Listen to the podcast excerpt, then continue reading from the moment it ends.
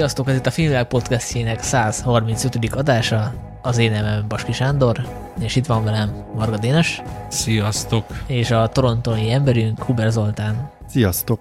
Hú, és mi lesz most a téma? Hát ugye nagyon régóta le kellett volna már zárni a Michael Caine sorozatot, ez most megtörténik, illetve folytatjuk a Scorsese sorozatunkat is a lidérces órákkal. És egy medve is szóba fog kerülni.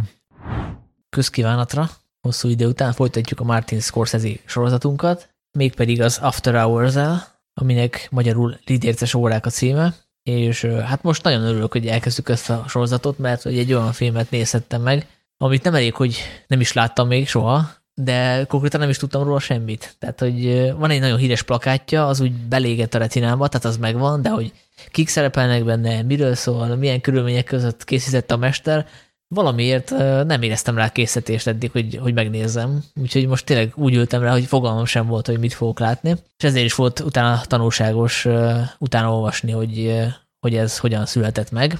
És erre nyugodtan mondhatjuk, hogy elég unorthodox módon készült, mert hogy a, mert hogy a mester egyáltalán nem ezt a filmet akart elkészíteni, hanem ő már ekkora Krisztus utolsó megkísértését szerette volna tető alá hozni, de az hosszas előkészület után nem valósulhatott meg, mert a Paramountnál azt mondták, hogy ezt, ezt most inkább ne. És a Scorsese egyébként el is meséli a, a könyvében, meg azt hiszem talán a, a filmnek az audio kommentárjában is, hogy ebben valószínűleg az is szerepet játszott, hogy elég nagy bukások történtek itt a nyolcvanas évek elején, például a Heaven's Gate, Mennyország kapuja, amikor is hát óriási, óriásit bukott egy-két film, ugye ez a Michael Cimino filmje volt, és ezek után nem mertek kockáztatni a stúdióvezetők egy olyan filmmel, ami amit Izraelben forgatnak, és, és a fene tudja, hogy, hogy hol áll meg a költségvetés, és azt hiszem, hogy az is ilyen százötven nap körül lett volna talán a, a forgatása. És amikor ez kútbe esett, akkor a Scorsese úgy volt, hogy most mindegy, hogy mit, de valamit forgatni akar, hogy újra filmrendezőnek érezhesse magát, és akkor került elé ez a forgatókönyv, amit a Joseph Million írt, aki egyébként egy végzős egyetemista volt, amikor ezt, ezt a forgatókönyvet megírta. És ha jól emlékszem, akkor a, a Dusan Makavejevnek adta oda, mert ő volt a tanára az egyetemen, és ő továbbította valahogy egy producernek, akitől elkerült Scorsesehez. Szóval ez egy, ez egy más Scorsese film abból a szempontból, hogy, hogy ez rövid idő alatt készült, kisköltségvetésből, és kvázi visszatért a, a mester ahhoz a filmkészítői stílushoz és technikához és forgatási módszerhez, amit a, a pályája elején csináltam, akkor még szintén nem volt pénze. És miután végzett ezzel a filmmel, azt mondta, hogy, hogy tök jó, hogy, hogy kvázi visszatalált ez a filmkészítési módszerhez, és most már tudja, hogy nem kell minden filmnek száz napig forognia, hanem össze lehet hozni nagyon gyorsan is egy, egy, egy ilyen filmet. És abból szempontból is érdekes volt, hogy itt olyan alkotókkal találkozott, akik később meghatározók voltak a, a későbbi filmjeinél, például az operatőr, Mihály Ballhaus, aki ugye a Fassbindernek volt, azt hiszem tizenkét évig az operatőre, és itt dolgozott vele először, és utána még azt hiszem talán hét-nyolc filmen keresztül. Csak egy anekdota arra, hogy a nyolcvanas évek első felében milyen mélyen volt Martin Scorsese. Ezt már nem is tudom, hogy hol olvastam, de maga Scorsese mesélte, hogy, a, hogy ő miután kijött a mozikban a Komédia királya, ugye hát ez pénzügyileg nem, nem hozta a önvárakozáson alul teljesített, és nézte otthon a tévét az év vége fele, és akkor a műsorban mondták, hogy a reklám után az év filmes bukásával fogunk foglalkozni, és ő kíváncsi lett, hogy na, akkor vajon mi? Mit hívnak ebben a tévéműsorban az év filmes bukásának? És hát persze ez a Komédia királya volt. És a másik, hogy nyilván több oka volt annak, hogy akkor, a, akkor első felindulásban, a nyolcvanas évek első felében miért nem tudta a Krisztus utolsó megkísértését elkészíteni. Ez az is azért, ennek fontos része volt, hogy ez egy botránykönyv volt, ami nagyon sok komoly keresztény egyesület, vagy akár egyház kikelt ellene, és ez, ez, ez a, a stúdiót is éppen nagy aggodalommal töltötte el. Jó, hát majd visszatérünk bővebben a csak, csak, persze, kettővel későbbi adásban. Csak, csak hogy ez miért volt ezt ennyire nehezen, miért tudta ezt ennyire hosszú idő alatt csak tető alá hozni, és igen, amiről most fogunk beszélni, a lidérces órák, ebben szerintem ez a fantasztikus, hogy ez akár a legtöbb rendezőnek is épp tök szép tanulság, de akár az élet bármilyen területén dolgozó embernek, hogy ha a nagy dolog nem jön össze, akkor nem, nem otthon kell nyalogatni a sebeinket, hanem belefogni valami kicsibe, és az ilyen tök jó ilyen vérfrissítésnek is hat-hat. És hát meg nem aggódni, amiatt, hogy ez most beleillik az én bejáratott stílusomba, az én brandembe. Tehát én konkrétan azt írtam fel itt a jegyzeteim közé, hogy ez, úgy, ez olyannak érződik az a film, mint egy első film. Hát igen, mert de ezt nagyon jól mondod, mert maga Scorsese is, is szereti ő bizonyos értelemben ugye ezt a, a aljas utcákhoz hasonlítani, hogy, hogy ahhoz a gyakorlathoz tért vissza, hogy kisfilm, utcán forgatjuk.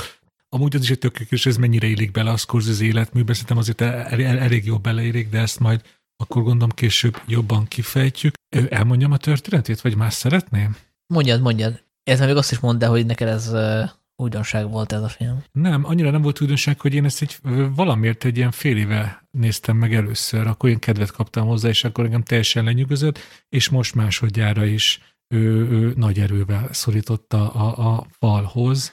Hát ez egy ilyen igazi, ilyen uh, csúcsapörgetett uh, kokainista uh, rémálom, mert ugye, ugye a, ezt szokták mondani, hogy, hogy itt a, ezek a ö, ilyen paravágások, amik ebben a filmben vannak, meg ez az, ez az örökös pánikhelyzet, ebben az egy kicsit ott van egyrészt Scorsese-nek a, a, hát a, a drogos tapasztalata, másképpen az, hogy maga a történet, hogy van egy srác, aki egyre inkább alámerül New York Soho nevű körzetének a lidérces óráiba, és sose képes azt megtenni, amit szeretne, hanem csak, hogy egyik nőtől a másikhoz megy, amíg azt se tudja elérni, hogy összegyűjtsen másfél dollárt arra a metrójegyre, és egy ilyen egyre nagyobb rémálomba találja magát, és egyszerűen ilyen, teljesen, hogyha ilyen szimbolikusan nézzük, akkor így kb. Egyre inkább impotessé válik, és hogy nem tudja a saját életét igazgatni. Ez, ez maga Scorsese, aki képtelen ö, megrendezni a Krisztus utolsó megkísértését. Szóval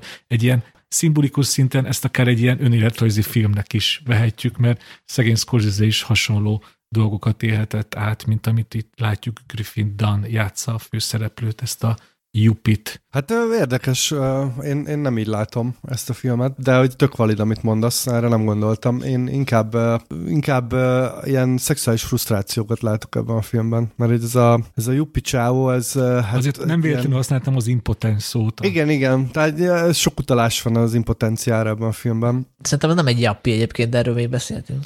Jó, úgy értjük a jappit, hogy ugye Manhattan belvárosában dolgozik, egy irodában, öltönyben jár. De inkább ilyen japán szalarimánnak a megfelelője, nem? Hát egy, egy, egy irodai rabszolga. Így van, egy, egy droid. És ugye a Sohóba megy, ami akkoriban, ugye ez már, már egy nagyon gentrifikált kerület, de akkoriban ez egy ilyen bohém művésznegyed volt, és az, amit látunk a filmben, hogy ilyen kihalt meg, ez teljesen reális leírások alapján. Tehát gyakorlatilag egy, egy ilyen idegen világba megy. És nekem, ami ebben a filmben nagyon izgalmas, hogy mennyire finoman egyensúlyozik a, a szürreál, meg az álom és a valószerűség között. Ugye nagyon gyakran ilyen vékony a határvonal szerintem, ahogy átbillen, hogy most ez, ez mennyire valóságos, meg mennyire nem.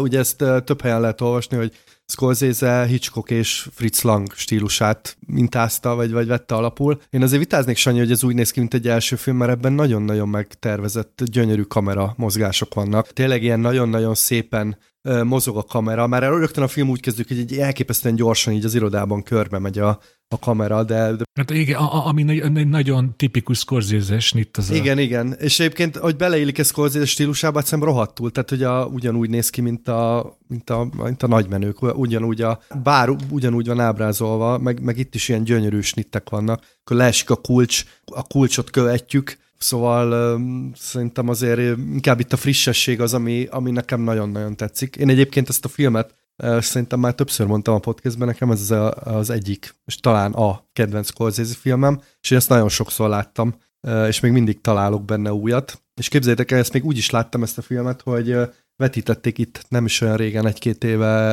uh, harmincöt milliméteres filmről, ami egy ilyen elképesztően rossz kópia volt, tehát így szakadt meg. meg karcos volt, és most meg megjelent a Criterion Collectionnek egy ilyen teljesen felújított kópiája, ami szerencsére megérkezett eddig az adásig, csak amiatt vettem meg, hogy a hallgatóknak a tudjam prezentálni, és gyönyörűen néz ki, tehát nagyon szépen felújították, és hogy már azt hiszem hatodjára láttam, és még mindig találok benne új dolgokat, mert ugye a háttérben nagyon sok minden történik.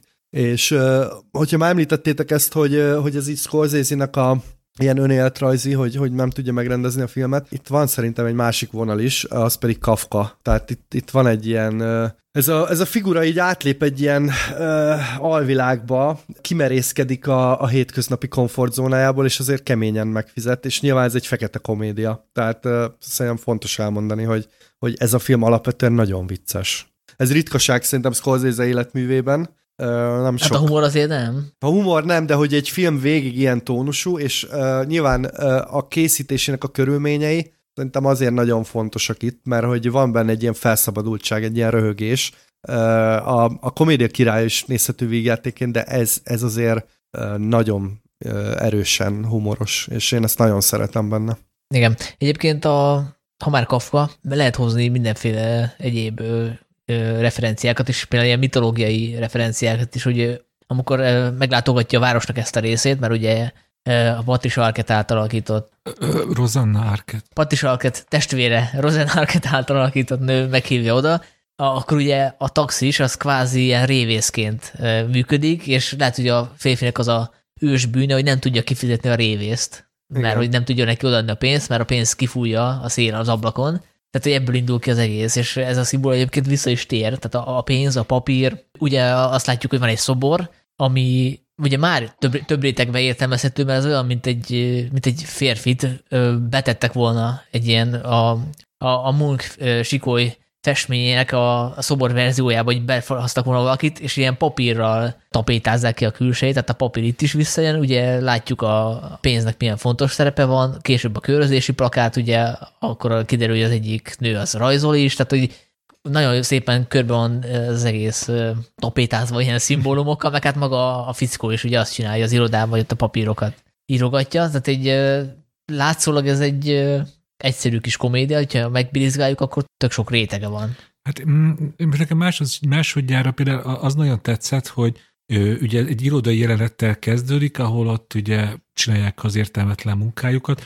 Viszont nagyon fontos, hogy nem a főhős Paul Hackett kezd arról ábrándozni, hogy ő majd egyszer itt hagyja ezt az irodát, és majd alapít egy saját céget, és megvalósítja önmagát, hanem ezt a kollégája, és ő csak így ilyen ironikusan ö, hallgatja, aztán el is kalandozik a figyelme. Szóval ő már ezen is túl van, ő egy elég ilyen cinikus, kiábrándult ember, aki legalábbis a film alapján nincsenek ilyen nagy világ megváltó álmai. Ilyen téren például nagyon messze van például egy Travis Bickler, aki egy öntetően frusztrált ember, ezt megbeszéltük legalább egy órán keresztül, csak neki megvoltak ezek a nagy céljai, hogy ő megtisztítja New Yorkot, és azért indul neki az éjszakába. Ehhez képest Paul Hackett azért indul neki az éjszakába, mert mutatkozik, és hát, ha össze tud jönni valami nővel. Szóval egy ilyen, ebben is nagyon érződik a hetvenes évek, meg a nyolcvanas évek közötti különbség, hogy itt már nincsenek azért olyan nagy célok, és nekem az nagyon tetszett a film, amit ti is meséltek, hogy átlép egy, egy másik, egy másik világba, ilyen van benne ez a, ez, a, ez a mitológiai váz, és az tök izgalmas, hogy amikor még a film elején beül a dinerbe,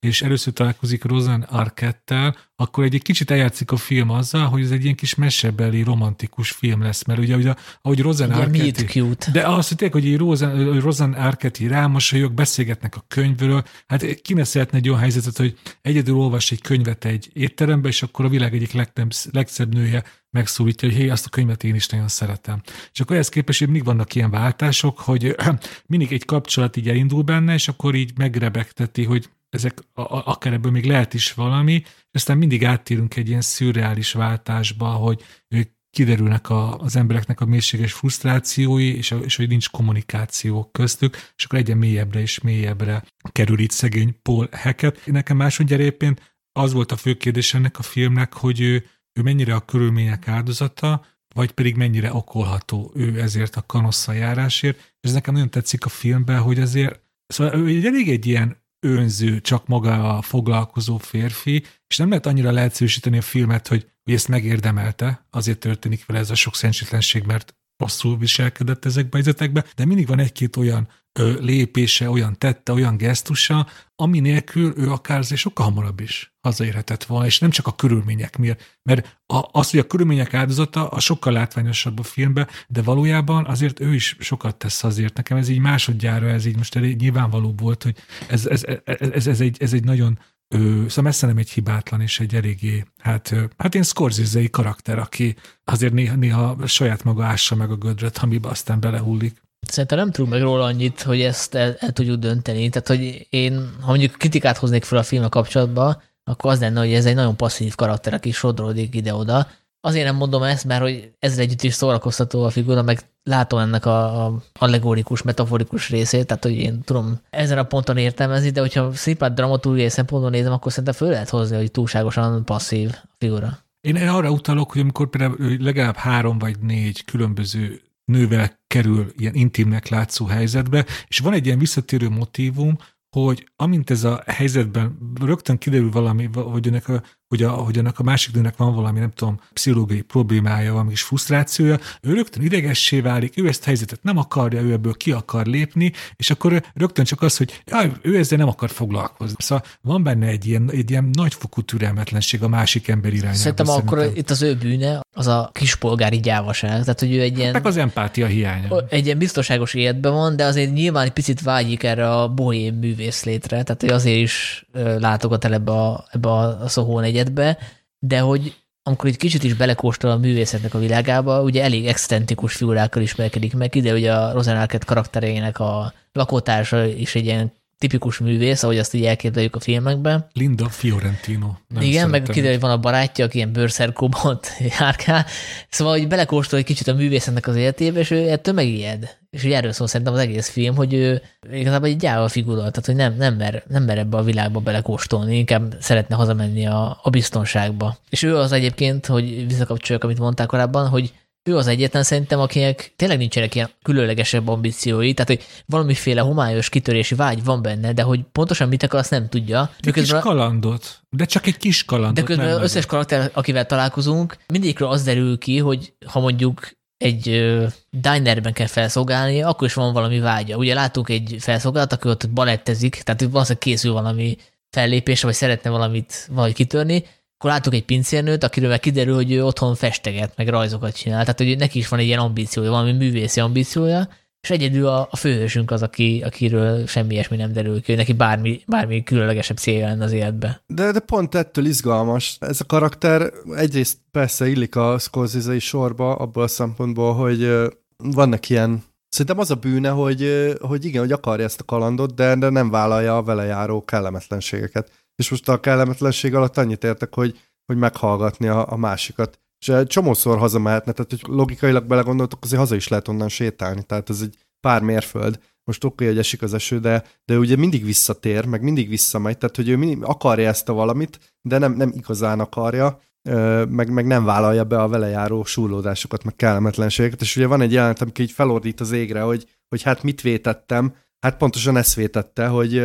hogy így egyszerre akar kint is lenni, meg bent is. Egyszerre akar a komfortzónájába maradni, meg, meg, meg nem is. Tehát, hogy ugye van a film elején egy jelenet, amikor a, tanítja be az új kollégát, aki mondja, hogy hát ő azért így nem akar ebbe a, a munkába így meg gebe, vagy ebbe a pozícióba beragadni, és aztán látjuk ezt a, a főhőst, hogy így nézi a tévét otthon, és így kapcsolgat unottan.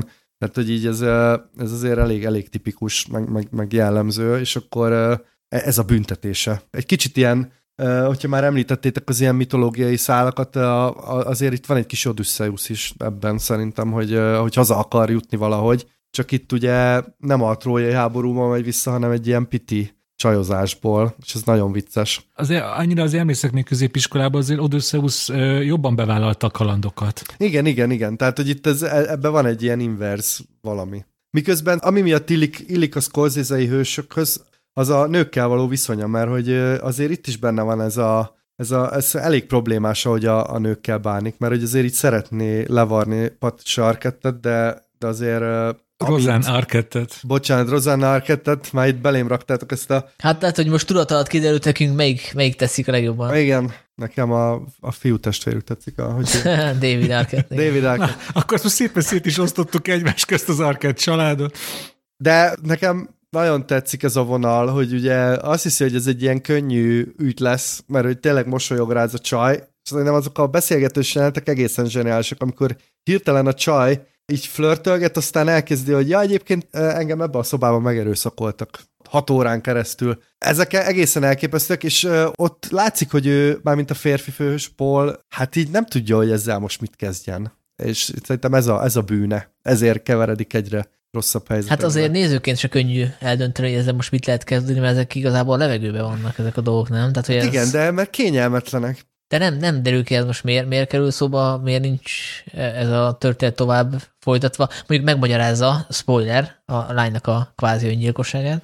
Illetve van még egy vonulat, hogy úgy tűnik, mintha a nőnek valami égési sérülései lennének, és ö, talál ugye ilyen gyógyszert a főhősünk, meg talál egy könyvet, ami az égési sérülésekről szól, és kiderül, hogy igazából nem, hanem, hanem tetoválása van. Aminek aztán megint fontos szerepe lesz a filmben. Igen, igen, igen. igen. igen. Szóval ez, ezek is tök fura dolgok, amik így fel nem, vannak vetve. Tehát azt se zárjuk ki, hogy ez egy nem teljesen száz százalékig átgondolt és minden ízében megszerkesztett forgatókönyv, mert hogy ez egy első filmes embernek az alkotása volt, és nyilván Scorsese-ék belenyúltak, de attól függetlenül szerintem ez a film ez jobb, mint a forgatókönyve. Hát de nem, szerintem a forgató, én, én nekem én a forgatókönyvet is nagyon erősnek tartom, mert pont az a, ez, a, ez a váratlansága és némely dolog meg nem magyarázottsága, ez tökéletesen beleírik abba, hogy egyrészt ez egy rémálomfilm, másrészt, hogy ő ugye átmegy egy ilyen a művész kerületébe New Yorknak, ahol egyszerűen máshogy működnek az emberek, amit ő, ő nem tud követni, nem tud lekötni. Hogy te is mondod, ezek excentrikus emberek, néha irracionális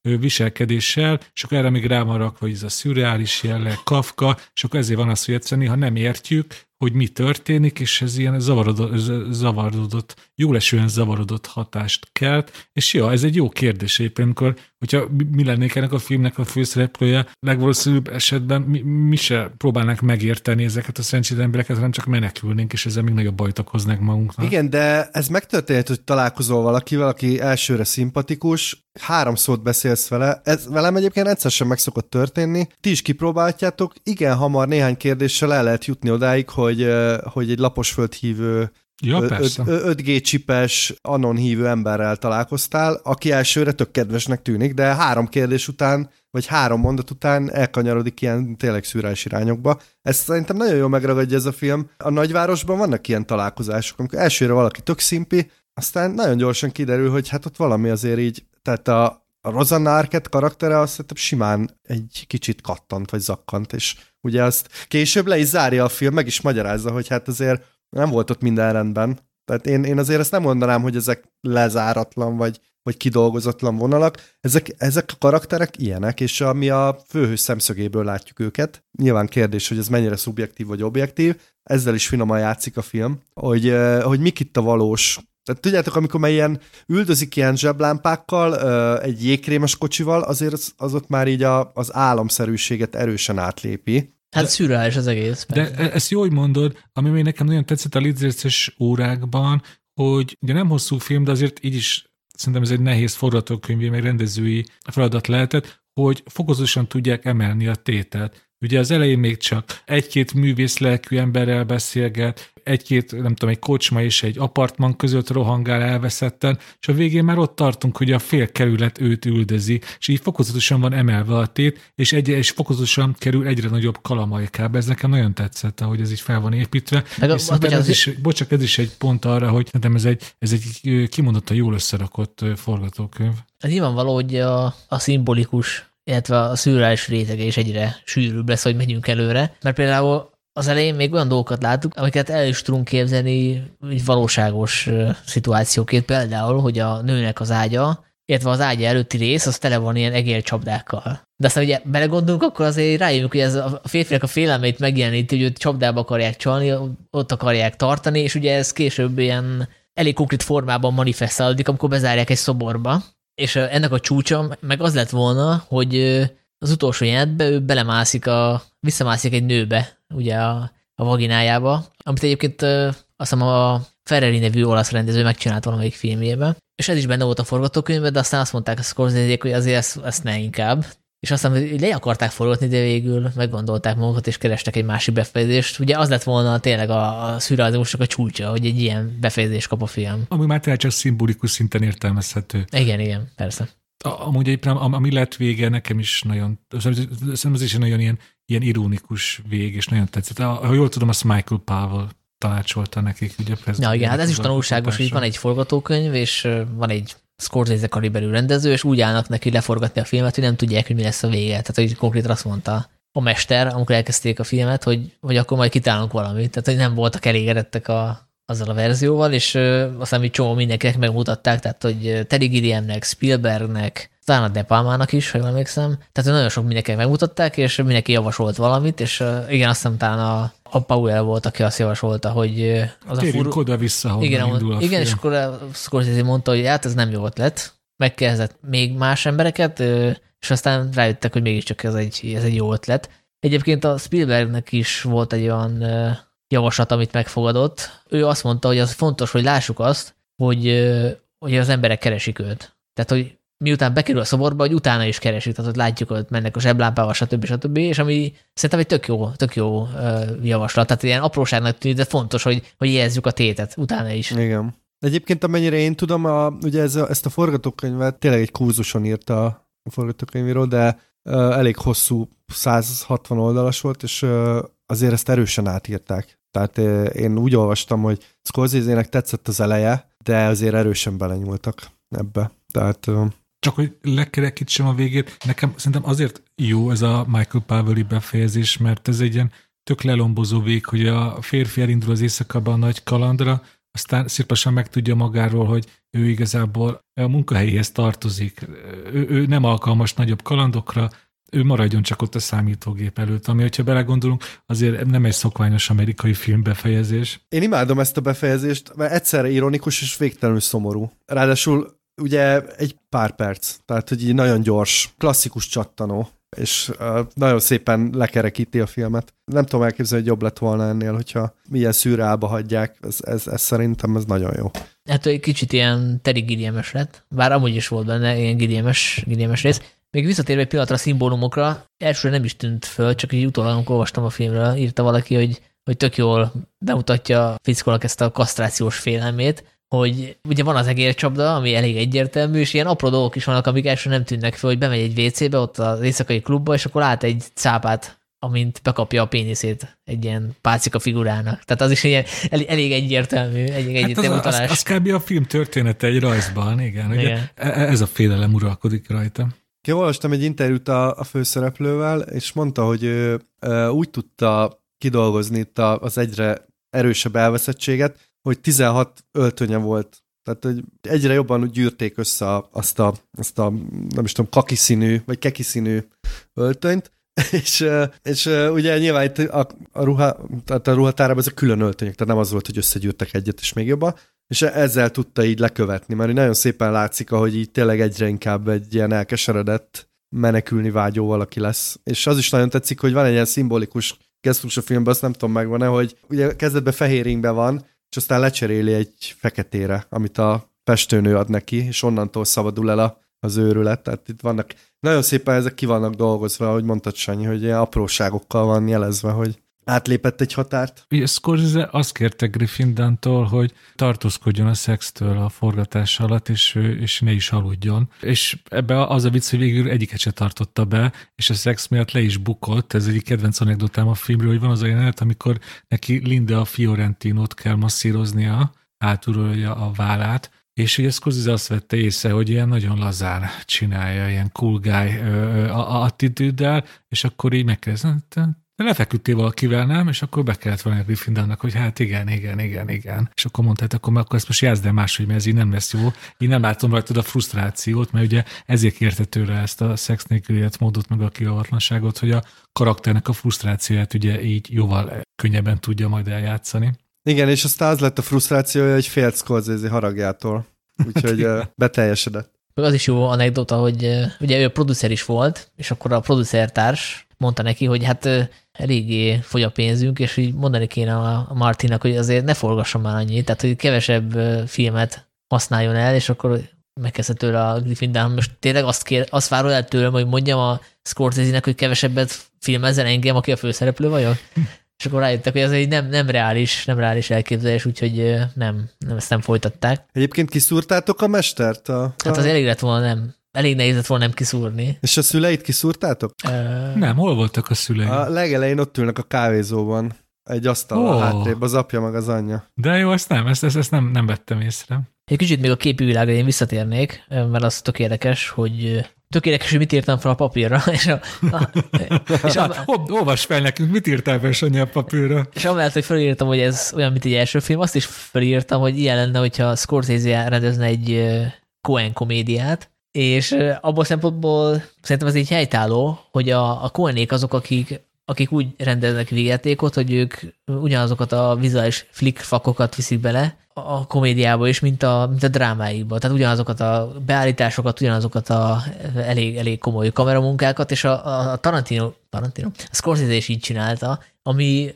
előtte azért annyira nem volt szokást. Az a végjátéknál az volt a, a szempont, hogy hogy a poénoknak kell adni a filmet, tehát hogy ne bonyolítsuk ezt túl, bonyolult kameraállásokkal, meg, meg daruzásokkal, meg kocsizásokkal, hanem tényleg mondják el a szereplők a, a, a poénokat. És hogy itt szerintem az a különleges, ami mai szemmel nézve annyira nem különleges, mert már látunk ilyen vígjátékokat a Coenéktől is, meg másoktól is, de nyolcvanötben szerintem az előremutató volt így fölvenni egy végjátékot, pláne úgy, hogy tényleg kis költségvetésből történt, gyakorlatilag egész végig éjszaka forgattak, és úgy kellett ráadásul, hogy a Scorsese jó szokása szerint most is szépen leírta, illetve lerajzolta az összes snittet, és ő kiszámolta ennél a filmnél is, hogy hány snitt lenne kb, és aztán, hogy kb ilyen ötszáz darabot ötszáz darabot állapított meg, ami hát elég lehetetlennek tűnt, mert ugye korábban naponta ilyen kb. Ilyen öt snittet tudtak leforgatni. Ebbe a tempóban viszont tizenhatot kellett volna naponta. Viszont az operatőr, ugye a Mihály Ballhaus meg azt mondta, hogy ezt így meg lehet próbálni, és gyakorlatilag sikerült is, és ami annak köszönhető, hogy Fassbinderen szocializálódott, akinek azt hiszem, akinek azt hiszem évi két filmet forgatott. Tehát az ő munkastílusában ez így belefér. Tehát nem az volt, hogy hogy órákig tartott a beállás, és utána lehetett forgatni, hanem konkrétan maga a mester is meglepődött, amikor megérkezett a forgatásra, és akkor mondta, hogy milyen jelenetet kéne most fölvenni, és ő elment szépen a, a lakókocsiába. És utána kopogtat neki tíz perc, úgy akkor lehet forgatni, és itt teljesen meglepődött, hogy mi már is, tehát hogy nem kell várni fél órákat. Szóval, hogy ez, ez tanulságos volt abban a szempontból, és hogy most újra felfedezte azt, hogy hogyan lehet hatékonyan, gyorsan filmezni, úgyhogy utána a végeredményen nem látszik, hogy ezt, ezt kevés pénzből hozták össze nagyon gyorsan. Csak hogy ugye most a, a végjátéki forma szokatlan alkalmazása miatt mondtad, hogy mennyire előre mutató, meg sajátos film, csak hogy ezért más téren is az például, hogy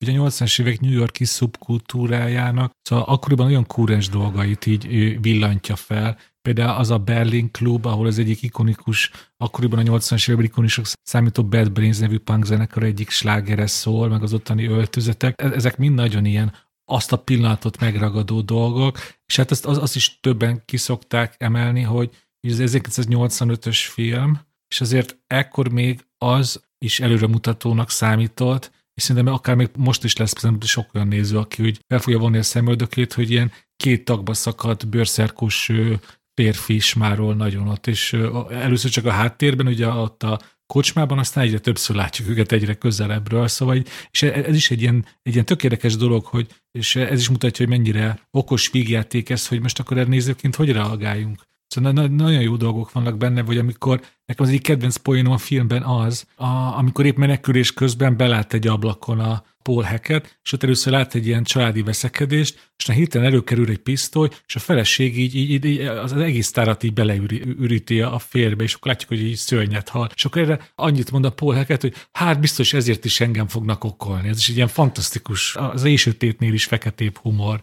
És igazad van, ez, ez akár egy Coen filmben is simán elférne például ez a jelenet. Egyébként, ha már említitek a Coent, azt tudjátok, hogy ki volt Scorsese előtt rendezőként ez a projekthez téve? Tim Burton. Tim Burton. Azért az is egy érdekes uh, film lett volna. Én valami szintén én, én örülök, hogy végül Scorsese-nél. Hát én is, abszolút. De mondjuk a Coenéktől is megnéztem volna ezt a filmet. Az is egy uh, érdekes. Hát elég hasonló lett volna. De lehet, hogy még szürreálisabb lett volna. Hát ha már triviáknál tartunk, mielőtt ezt a filmet megcsinálta a mester, felajánlották neki a Kis szemtanút és a Beverly Hills-i zsalut is. Tehát az is érdekes lett volna, hogy érdekes. A Beverly Hills-i zsalut, azt néztem volna Scorsese-től. Még egy érdekesség a forgatásról, hogy hogyan dolgozott a, a mester, hogy azt mondta a színészeknek, hogy vegyük fel, ahogy én szeretném, és utána hagyott nekik lehetőséget, hogy, hogy mutassák meg, hogy ők hogyan gondolják. És ez szerintem egy tök izgalmas, és ennek látjuk is az eredményét. Például, amikor a, a Rosanna Arquette mesél a, a megerőszakolásáról, akkor néha így van ilyen nagyon fura, elkezd szinte nevetni ilyen hisztérikusan, és ez, az, nekem egy picit kilógott, de így belegondoltam, hogy ez így illik a karakterhez, hogy egy picit ilyen... Hát, hogy labilis, teljesen igen, labilis. És így utána kiderült, hogy azt, azt, az volt az improvizációs része, amikor így a saját elképzelése szerint csinálta meg a Rosanna. Úgyhogy ez egy tök jó, tök jó módszer szerintem a, a rendezőknek, hogy megvan a saját verziójuk, és utána a, a színész értelmezése, és utolmunkába eldöntik, hogy melyiket teszik be. Aki esetleg még nem látta, és még mindig tanakodik, hogy megnézze, még annyit, hogy mondjak el, hogy a reszkesetek betörők anyukája is szerepel benne. És ez, ez olyan rossz, és tudom, hogy olyan igazságtalan a színésznő, most direkt megnéztem a nevét, Catherine O'Hara, hogy ugye gyereket annyiszor láttam őt, ugye a reszkesetek betörők anyukájaként, hogy egyszerűen nem tudok mást oda képzelni. Számomra ez tovább emeli a filmnek a szürreális dimenzióját, mert néz, nézem, nézem őt a Lidérces órákba, és így keresem, hogy hol van a kis makakuki kulkin, vagy hogy ejtik ki a nevét. Értitek, amit mondok, de bennetek ez nem volt? Nekem ez hozzáadott a filmhez abból a szempontból, hogy lett egy déjà vu, hogy honnan ismerem ezt a nőt, és nem tudtam megmondani, de hogy ettől még izgalmasabb lett a figura, még rejtélyesebb, hogy nem tudtam eldönteni, miért olyan ismerős. De hát akkor innen, köszönöm. A főszereplőről azért még beszéljünk, Griffin Dunne-ról, én őt nem ismertem, most láttam először, és szerintem tök jó volt, nekem kicsit olyan volt, mint egy, mint egy amerikai Tóth Barnabás, azt az energiát ez jó, hozta. Ez jó, igen. Viszont lehet, hogy a mester nem volt velem megelégedve, mert utána, utána a jótról nem szerepelt Scorsese filmben. Mert hogy ő azért olyan értelemben karakterszínész, hogy kicsit elveszett srácokat tudja szerintem nagyon jól alakítani. Ugye neki a másik nagyon híres filmje az az amerikai farkasember Londonban, és éppen nagyon hasonló, karakter, nagyon hasonló karaktert játszik, egy, egy, egy olyan fiatalt, aki szilvasan rájön, hogy, hogy túl nagy cipőt adtak rá. Nem tudom, ezt, Zoli, te láttad az amerikai farkasember Londonban? Láttam, de már nagyon régen. Nekem valahogy rémlik ez a, igen, valahogy rémlik ez a faszi, de... De az is éppen egy kiváló film, hogyha valaki ilyen, ilyen Griffin Dunne maratont akar tartani a lidérces órák után, akkor még egy filmet tudok mondani ehhez a, amúgy igencsak rövid maratonhoz. Hát az ilyen tíz kilométeres futás nem maraton helyett, igen. Hát lehetne még sok mindenről beszélni, de például arról, hogy ezek a női karakterek mennyire illeszkednek a Scorsese szokásos uh, Szűz Mária kurva felosztásba, de akkor szerintem ezt így hagyjuk be a következő adásokba, ahol Scorsese szerzőiség azért jobban kimutatható, mert bármennyire is ez egy Scorsese film, azért bizonyos szempontból ez egy hozott anyag volt, tehát a, a főszereplőt se ő választotta ki, hanem mint producer adott volt, tehát hogy ebből a szempontból ez nálam egy ilyen hetven százalékos Scorsese film, ami az érdemeiből nem volt, tehát én is kiválóan szórakoztam rajta. Nekem az, az nagyon vicces a filmmel kapcsolatban, hogy erről a, nem tudom, az elmúlt tíz év, amikor cikket írtak, akkor az ilyen visszatérő szó, hogy, hogy ez egy ilyen rejtett gyöngyszem, egy ilyen alulértékelt mű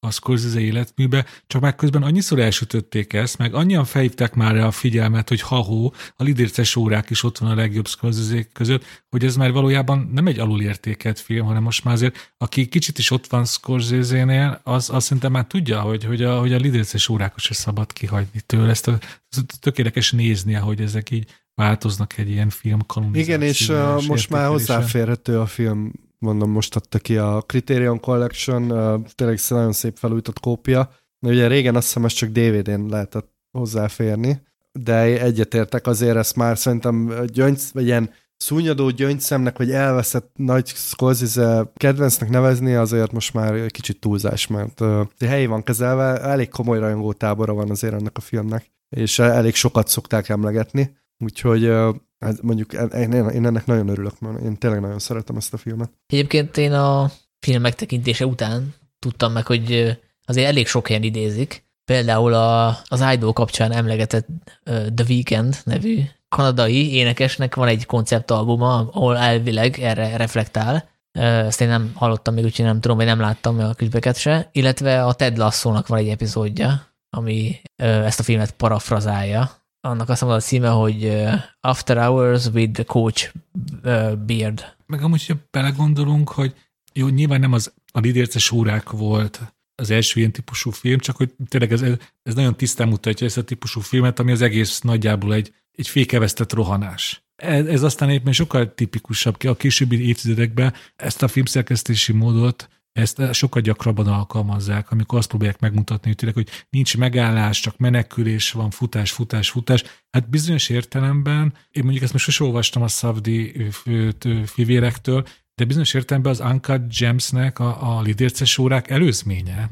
Hasonló energiák működnek benne, csak azért kevéssé föltekerve. Ha mondjuk az Uncut Gems az tíz per tíz, frusztráció és idegesség, akkor mondjuk a A lidérces órák az mondjuk hét, hogy nem tudom, hogy számok. Hát abban a szempontból biztos, hogy ez is egy ilyen fontos New York film, és uh, ugye ez a kerület most már ilyen gentrifikált nagyon drága ott lakni, és pont azok laknak ott, akik régen ezek a pólok voltak, tehát most már azért ilyenek elképzelhetetlenek, de, de nyilván van benne egy ilyen, ilyen vibe is, ami azért tovább él. De azért szerintem van, van egy ilyen vonulat, nem? De én azért a, most eszembe jut például a Harcosok című film, ott is ugye, nem is tudom, Coney, Coney Islandra akarnak visszajutni a, a, a, a banda. Tehát, hogy van, van, egy, van egy ilyen, van egy ilyen, mene, vagy egy ilyen város, város sétafilm vonal. És ugye az megelőzte, ugye? Igen, az, az a nyolcvanas évek legeleje. hetvenkilences, azt hiszem most ilyen érje. Én ezt nagyon szeretem, ezt a műfajt. Az ilyen egyes, egy éjszak alatt játszódó A-ból B-be jutó sztorik, ezek mindig hálásak is. Egyébként nyilván írói szempontból komoly kihívás. Ilyen volt állítólag a Miracle Mile is, amit én nem láttam sajnos. A Ne várd a csodát. Amit a legutóbbi adásban említettem, ugye az atombombás filmeknek. Na hát, nem hittem, hogy megint szóba kerül. De szerinted nincs kapcsolódás, vagy nem? Nem érzed? De hát simán lehet, az mondjuk Los Angelesbe játszódik, de attól még ugyanúgy van benne ez a pörgés, ja, és ja. a határidő dramaturgia. Na jó, szerintem zárjuk le, és házi feladatként mindenki nézze meg a Pénz színét, mert ugye az lesz a következő filmünk a sorozatban. Ünnepésre lezárjuk a Michael Caine sorozatunkat egy double feature-rel. Az a páratlan helyzet fordult elő a karrierjében, hogy kétszer is eljátszotta majdnem ugyanazt a szerepet. A Mesterdetektív című ezerkilencszázhetvenkettes krimi thrillerben, illetve a Mesterdetektív apostrof, illetve névelő nélküli filmben is szerepet játszott, csak ugye más szerepet, más volt a szerepe. Ami érdekesség ezzel a filmmel kapcsolatban, hogy hát elég nehéz róla spoilerek nélkül beszélni, viszont én azt gondolom, hogy meg kéne ezt próbálni. Mondjuk Jó. legalább öt-tíz percig beszélni általánosságban ezekről a filmekről, és utána spoilerezni, mert tényleg előfordult, hogy valaki nem látta azért. Egy hetvenkettes film nem biztos, hogy annyira benne van a köztudatban, legalábbis én nem mondanám, hogy ez most a Michael Caine filmjeinek a toplistáján ott lenne az élmezőiben. Úgy mondom, ez az angol száz toplistákon ez ott van, ott ez egy nagyon ismert film. Egyébként a spoilerezése kapcsolatban itt az a probléma merül fel, hogy, hogy én nem tudom elképzelni, hogy amikor nézők beültek erre a filmre, akkor ők a csavart azt így nem vették le egyből. Na például ezért kéne erről a filmről, pontosabban újra kezdem mondani, ezért lehet erről a filmről csak spoileresen beszélni, mert szerintem az valójában nem is egy csavar, mert aki nem teljesen hülye, az rögtön leveszi. Egyiket a másik... Most Zolival beszéltek spoiler nélkül, hogy kimegyek egy cigira, és majd visszajövök, amikor majd lehet ne értelmesen jó, ne, erről ne, ne, a filmről beszélni. De szerintem valaki nem veszi észre, az nem mindenki veszi észre. A második filmnél nehezebb észrevenni. Az elsőnél könnyebb. Na mindegy, akkor így ne rébuszokból beszéljünk, annyit röviden elmondok, hogy arról szól a történet, hogy, hogy van egy híres krimíró, Andrew Wyke, aki meghívja a házába a Milo Tindle nevű fickót, akiről kiderül, hogy igazából a, a krimíró feleségének a szeretője, és a feleség az már fele él, mármint a szeretővel, és hogy a szerető nagyon szeretné, hogyha,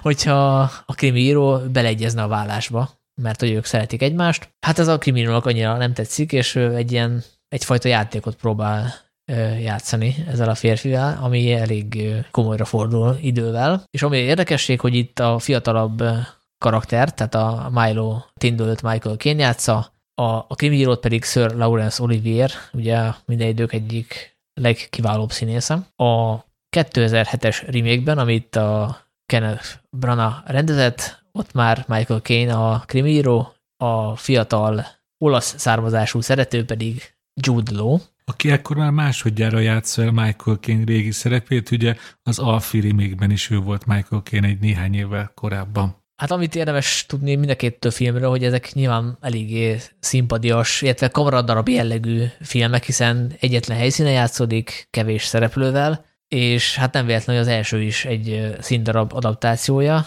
Anthony Schaefer volt az eredeti szerzője, a kvázi remake-et pedig Harold Pinter dolgozta fel. Na most az a kérdés, hogy így gyakorlatilag ötven évvel később, majdnem ötven évvel később nektek mennyire működött ez az első film, úgyhogy nyilván tudtátok, hogy hova fog ez kifutni. Én nagyon szeretem ezt a filmet, az első filmet. A második filmet még nagyon nem szeretem, mégpedig azért, mert a, az első film az alapvetően nagyon játékos, és nem is csinál titkot abból, hogy színpadi adaptációról van szó, hanem eljátszik ezzel a, a formával, és egy picit túl is húzza. Másrészt pedig a, ugye itt a hossz között van egy óriási különbség. Az első, a hetvenkettes film az több mint két órás. Én a bővített verziót néztem, az két óra tizennyolc perc, az új rész meg alig kilencven perc, és a különbség oka szerintem az, hogy nagyon sok fontos dolgot kivágtak a, a remake-be, és ez nekem nem szimpatikus. Az eredetiben ugyanis nagyon fontos, ugye nagyon sok mindenről beszélnek, nyilván párbeszéd alapú a film, hiszen két szereplő van egy helyszínen. Ott azért eléggé megvillan, hogy itt elég erős osztály ellentétek vannak. Hogy nézi le a, a régi világ, ugye ez egy ilyen arisztokratikus figura, ez az író, és nagyon lenézi ezt a felkapaszkodott, Michael Caine által játszott, hát egy ilyen új gazdag, gyakorlatilag egy új gazdag fodrászt. Ezek nagyon szépen kijönnek, tehát kap egy ilyen társadalmi, társadalomkritikus vonalat is az egész, és ugye ezt csavargatják többször. Az újban ez, ez teljesen eltűnik. Az az túlzás, hogy eltűnik azért. Itt is állandóan utalgat arra, hogy te csak egy fodrász vagy, ő hiába mondja, hogy én nem vagyok fodrász, én színész vagyok. A kvázi remake-ben sokkal felszínesebben jelenik. Igen, tehát az, az, hogy ezt vágod hozzá, hogy fodrász vagy, az nem ugyanaz, mint amikor így szépen becsomagolva többször utalsz rá. Azért két dolog szerintem nagyon különböző. Na mindegy, hát az, az is különbözik, hogy negyven év alatt azért ezek a határok, ha nem is mosódtak el, de most már azért sokkal nagyobb az átjárás a, a, a gazdagok. Igen, de akkor ezzel kezdhetett volna valamit a remake, nem? Tehát, hogy reagálhatott volna, nem az, hogy átemeljük az eredetit, hanem akkor egy kicsit. Meg, meg ami, ami nekem, bocs, csak még egy dolog, ami nagyon nem szimpatikus, a eredeti kastély tele van ilyen játékokkal, mindenféle bizbazzal, a, és a, a maga a figura is egy ilyen, szerintem nagyon irritáló, nagyon szereti ezeket a játékokat, és egy kicsit így a az önparódia határán játszik uh, Laurence Olivier. Ezt úgy fordították ki az újban, hogy egy ilyen teljesen minimalista helyszínt csinálnak, de egy olyan műhelyszínt sikerült összeszenvedni, ahol ember nem él. Nyomkodják a, ezt a távirányítót, egy darab gombot nyomkod szerencsétlen Michael Caine, uh, nem tudom komolyan venni. Úgyhogy kérdésedre visszatérve, a hetvenkettes verzió szerintem mindig sokkal jobb, messze jobb, mint a kétezer-hetes, így kétezer-huszonháromban is. Annyival egészítenem ki a Zolit, és akkor most ugye, most nem szabad még spoilerezni, próbálok óvatosan körültekintően fogalmazni, hogy a második felvonás elején megtörténő csavar, az első, a, az eredeti filmben, az még úgy, ahogy működik, és pont azért, amit Zoli is mondott, hogy egész egy ilyen játékos közegbe van belehelyezve, ahol minden egy játék, minden egy performance, nincsenek azért túlságosan komolyan véve a dolgok, mert mindig van egy, egy, egy mosolygó bohócfej valahol, szóval érezzük, hogy oké, okay, ez a csavar nem működik teljesen, de hát nézzünk körül, ebbe a világba ez a kicsit színpadias csavar, ez beleillik, és főleg úgy, hogyha látjuk Laurence Olivier játékát, ami egyrészt mai szemben nézve teljesen idejét nyúl, idejét múlt, mert egy ilyen full ripacskodás, ellenben viszont ha-hó, hát pont ez kell ebbe a filmbe, egy ilyen öntelt arisztokrata, aki az egész életet egy ilyen performance-nak fogja fel, amit állandóan túl kell játszani. Szóval ilyen téren Laurence Olivier tökéletes, amit ott működik, és ehhez képest ugyanez a csavar az a remakeben már egyáltalán nem működik, mert, mert próbál a maga esetlen módjára ilyen realistább lenni. És ebbe a realistább közegbe ugyanaz a csavar borzasztóan elvérzik, és amíg a hetvenkettes filmben még nagy nehezen el tudom fogalmazni, hogy igen, ő minden idők egy legnagyobb krimírója, aki már minden csavart megírt és ismer, hogyha ezt nem veszi észre. Ezt a hetvenkettes filmben még így le tudom nyelni a közeg miatt, a játékok miatt. A kétezer-hetes filmben ez már teljesen kihúzza a szönnyeg alól ezzel a közegváltással, hogy nem is a párbeszédet figyeltem, azt, hogy hát ez így nem működik. Hogyha ő tényleg az a krimíró, akinek mondja magát, ennek már rég le kellett volna vennie, hogy, hogy mi történik körülötte. És remélem, akkor most nem spoilereztem. Nem, megdicsérlek. Köszönöm szépen.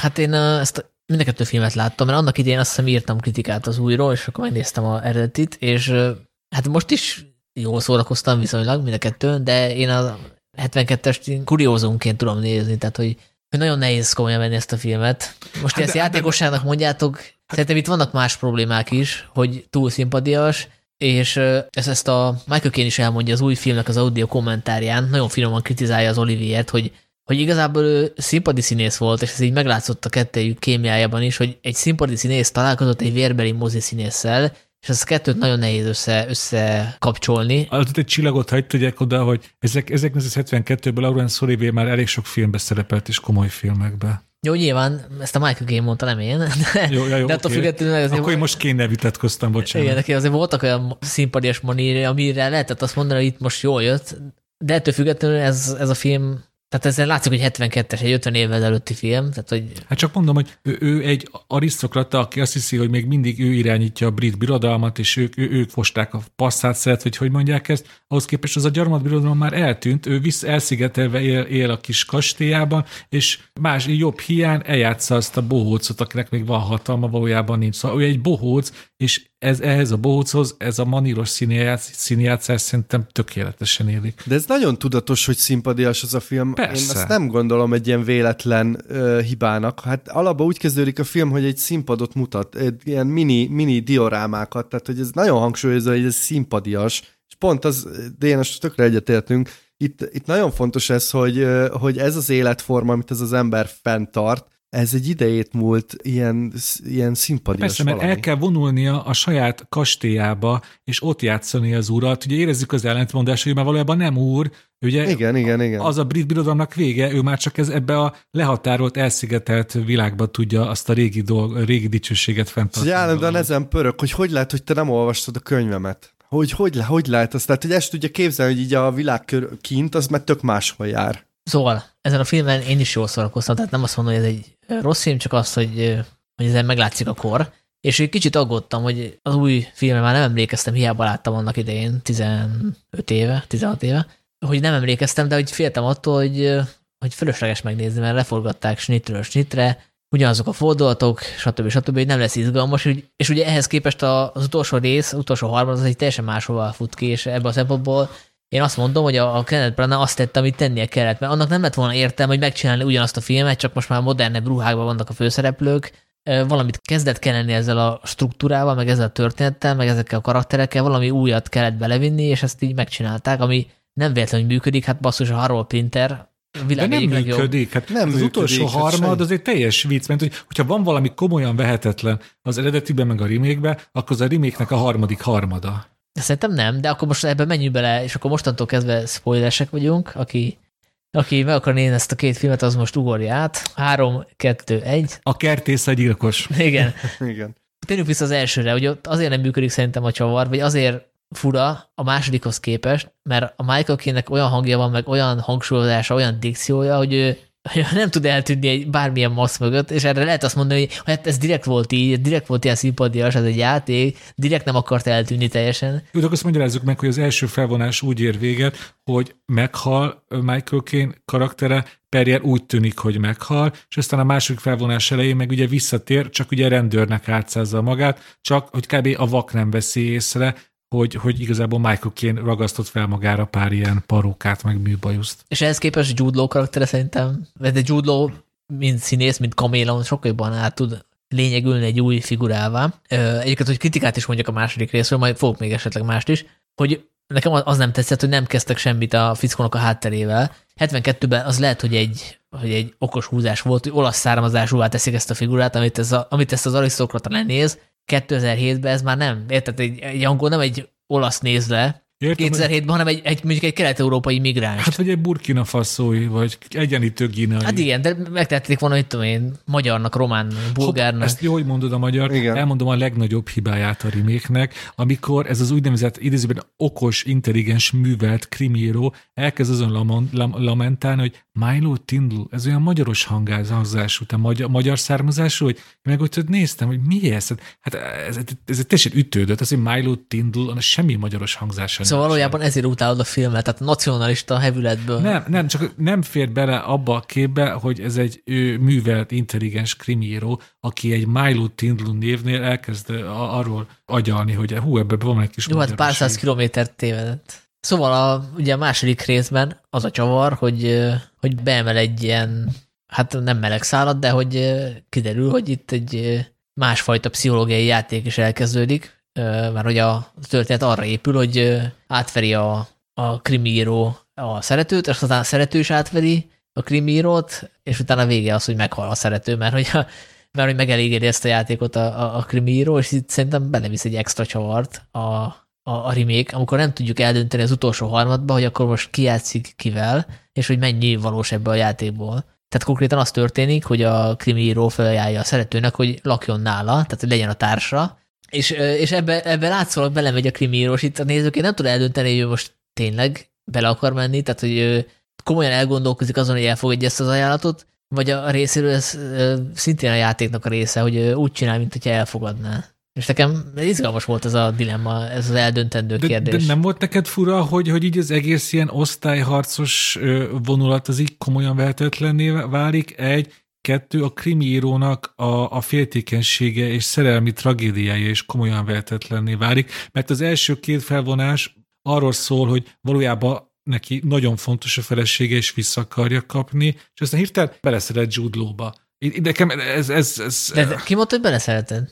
Az a játék része. Ne, hát a... de figyelj, akkor miért lövi le a végén? Igen, ha, akkor miért lövi le? Mert a, a film vége csak úgy működik, idézőjelben hát működik, hogyha Michael Caine tényleg be akarja magához költöztetni Jude Law-t, és tényleg ő, erős szexuális vonzalmat érez iránta. Hát azért meg volt alapozva, amikor megjelenik a rendőr, akiről még nem tudja, hogy a Jude Law, akkor mondja neki, hogy hát ez a, ez a szerető, ez egész szimpatikus volt, tehát hogy egészen tetszett, rokonszenves volt. Figyelj, pont ez a bajom ezzel a megoldással. Azzal tökre egyetértek veled, hogy, hogy felül kellett írni valami újat kitalálni, ez tök jó, de, de egy ilyen, ilyen fordulatot kitalálni, hogy akkor ez a féltékeny férj most hirtelen kvázi beleszeret első látás, és oda akarja költöztetni magához a felesége szeretőjét, ez, ez szerintem nagyon, ez nagyon nem, ez nagyon nem áll meg, ezzel nagyon-nagyon nagy problémák vannak. Hát, hogyha el, elhisszük ezt, hogy ez történik, és hogy nem egy de, játék volt. Hát és de, és, hát de, de a harmadik harmada csak így értelmezhető a film. Hát azért lövi le, mert, mert kiderül, hogy a, a Jude karaktere le, ezen átlátott. Mert szerelmi csalódás van, hogy, hogy ez a férfi mégse akarja őt, és csalódik benne, és ezért lövi le. Hát azért, azért lövi le, mert nem sikerült az átverés, nem sikerült rávenni a... Sanyi, hát de akkor, akkor nincs értelme az egésznek, ne csinálj. Igen, igen, igen, igen. Szóval, jó, akkor úgy mondom, hogy számomra a film végének nem csak úgy van értelme, hogyha a krimi írónak a harmadik felvonásban valósak az érzelmei Jude Law karakterének irányába. Különben te, te még nagyobb katyvasz enélkül a lezárás. Egyébként ez a fokozási kényszer, itt van egy másik nagyon nagy hiba is ebben a kétezer-hetes verzióban, amikor rálő, ugye azt tudjuk, hogy ezek vaktöltények, rálő, a lövés felkeni a falra Jude Law-t, olyan nincsen. Tehát, hogy ott azt, ugye gondolom azt akarták elérni, hogy aki tudja az eredeti fordulatot, azt azt gondolja, hogy most tényleg lelőtte, de hát egy vaktöltény miért kenne fel valakit a falra fizikailag? Úgyhogy én éreztem ebbe a, a, a kétezer-hetes remake-be egy ilyen nagyon erős fokozási kényszert, ami sajnos nem a jó irányba. És csak, hogy még egy fontos különbség a két film között, szerintem még az is hátrányára válik, hogy a Jude Law kevésbé jó színész, mint a fiatal Michael Caine, és az öreg Michael Caine kevésbé jó színész, mint Laurence Olivier. Nem nem érthető voltam, hogy így, hogy így igazából az eredeti verzió két színésze jobb színész, mint a, a remake két színésze. Hát ezzel nem értek egyet. Hát a, hova, hova raknád ki a kacsacsőröket? Hát a Laurence Olivier biztos, hogy jobb uh, színpadi színész, mint a Jude Law, de Jude Law szerintem kurva jó. De én, én nem őket, hogy a, a szerepek szerint hasonlítom, úgy van értelme, ja, ja, ja. hogyha szerepek szerint hasonlítom őket, hogy az öreg Michael Caine-nél a Laurence Olivier jobb színész. Hát, és nem, nem és a fiatal Michael Caine jobb színész, mint a Jude Law. Ebben sem vagyok biztos. Karakteresebb színész a Michael Caine, mint a Jude Law, más típusú színészek, tehát a Jude Law tényleg el tud tűnni egy karakterre, ahogy a Michael Caine nem tud, meg nem is akar. De egyébként, ha már Michael Caine sorolt, ezt meg akartam kérdezni, hogy szerintetek melyik filmben jobb, az elsőben vagy a másodikban? Hát ez így nehéz, mert ugye ezt attól nagyon nehéz elvonatkoztatni, hogy az első film sokkal jobb, mint a második. Így nyilván könnyű azt mondani, hogy az első részben jobb a Michael Caine. Zoli, mondj valami okosabban. Szerintem is az első részben jobb, az a szerep jobban illik hozzá. Nekem, én akkor szeretem a legjobban Michael Caine-t, amikor ezt a, az ilyen kicsit ilyen underdog, nem is tudom milyenre jó szó, ilyen tudjátok, van benne valami arisztokratikus, de azért, de azért érződik, hogy egy ilyen, van rajta egy ilyen kis kosz, vagy nem tudom, és ezt jobban hozza. Hát úgy fogalmaznám, amit mondasz, hogy össze is fűzem az egész sorozattal, hogy, hogy hozzá a leginkább testzáró szerep az ilyen Get Carteres, hogy nem tiszteli a tekintét, van benne egy ilyen dőjfősség, lázadás, és ugye ez a, ez a, ott van az eredeti Sloydban, mesterdetektívben, a, a feltörekvő bevándorló, aki fityiszt mutat az uralkodó osztálynak. Ez, ez, ez nagyon Michael Caine. Hát szerintem a másodikban is, is kurva jó. Van egy ját, ami nagyon megmaradt benne, amikor ott az utolsó harmadban ülnek az ágyon, és akkor a Jude Law karakter hozatni akar vele valami piát, és akkor csak azt látjuk, hogy a, a Michael Caine néz, és ilyen nagyon vizenyősek a személy, olyan, olyan szomorúság van a személyben, nekem az így nagyon, nagyon tetszett. Tehát, olyan, neki jól áll az öregedés amúgy, nem? Nagyon, nagyon. Nagyon, hát, nagyon. Ha kéne csinálni egy listát, hogy, hogy hogy szeretnék megöregedni, akkor így Michael Caine az első helyek, első helyek között lenne, hogy lennék úgy kilencven éves, mint Michael Caine. Igen, mondjuk neki a hang is hozzájárul ehhez, sajátos hang. De jó, még valami? Köszönjük Michael Caine, hogy most megnézhettük. Most nem is tudom, hogy hány filmét láttuk így, mert most így ö, azt hiszem, hogy kb. hét filmjét néztük meg összesen a sorozathoz. Körülbelül igen, jó sokat. Szóval ez egy, ez egy nagyon izgalmas utazás volt Michael Caine-nel. Én azt sem sok... hogy a lángoló jég, az kimaradt. Ó, oh, oh, hát igen, igen, igen. Nagy kedvencem. Mit szólsz, az majd a Steven Seagal sorozatunkban majd. Jó, hát a Steven Seagal sorozat, az legyen. Hát akkor még sok-sok boldog születésnapot kívánok Michael Caine-nek. És most, hogy véget ért a Michael Caine sorozatunk, itt az ideje, hogy belevágjunk egy új sorozatba, aminek hát van egy szomorú apropója, ugyanis uh, William Friedkin filméről fogunk beszélni, és ő most hunyt el, augusztus hetedikén, és ehhez a uh, sorozathoz, ennek az első részéhez hívtunk egy vendéget is, Orosdi Dánielt, aki az egyik legnagyobb magyar Friedkin szakértő. Szia, Dani! Oh, köszönöm, sziasztok! Kezdésként mondd el, légy szíves, hogy uh, miért pont ő az egyik kedvenc rendeződ? Ez egy jó kérdés. Én a kilencvenes évek eleje közepe fele, amikor így ilyen, arra is ráébredtem, hogy engem a filmek így jobban vonzanak az átlagnál, meg így jobban rájuk vagyok kattanva. Ugye akkor jöttem rá arra is, hogy egy csomó Friedkin filmet ismerek, meg szeretek, főleg a Francia kapcsolatot egyébként, ez ahhoz ilyen nagyon komoly gyerekkori élmény is fűződik. És így valahogy elkezdtek érdekelni a filmjei, és ez azért érdekes, mert mármint nekem is érdekes, de úgy egy, amúgy is érdekes szerintem, hogy a kilencvenes évek elején hát Friedkin egy ilyen, hát nem is tudom, hogy párja, vagy minek számított, tehát egy ilyen, nagyon, akkor volt szerintem a mélyponton a megítélése, és nem teljesen véletlenül, de tehát egy ilyen kétfilmes rendezőként volt számon tartva gyakorlatilag. Francia kapcsolat, igen, Oscar-díj, Ördögűző nagy kulturális jelentőség, és akkor előtte meg utána Sivatag.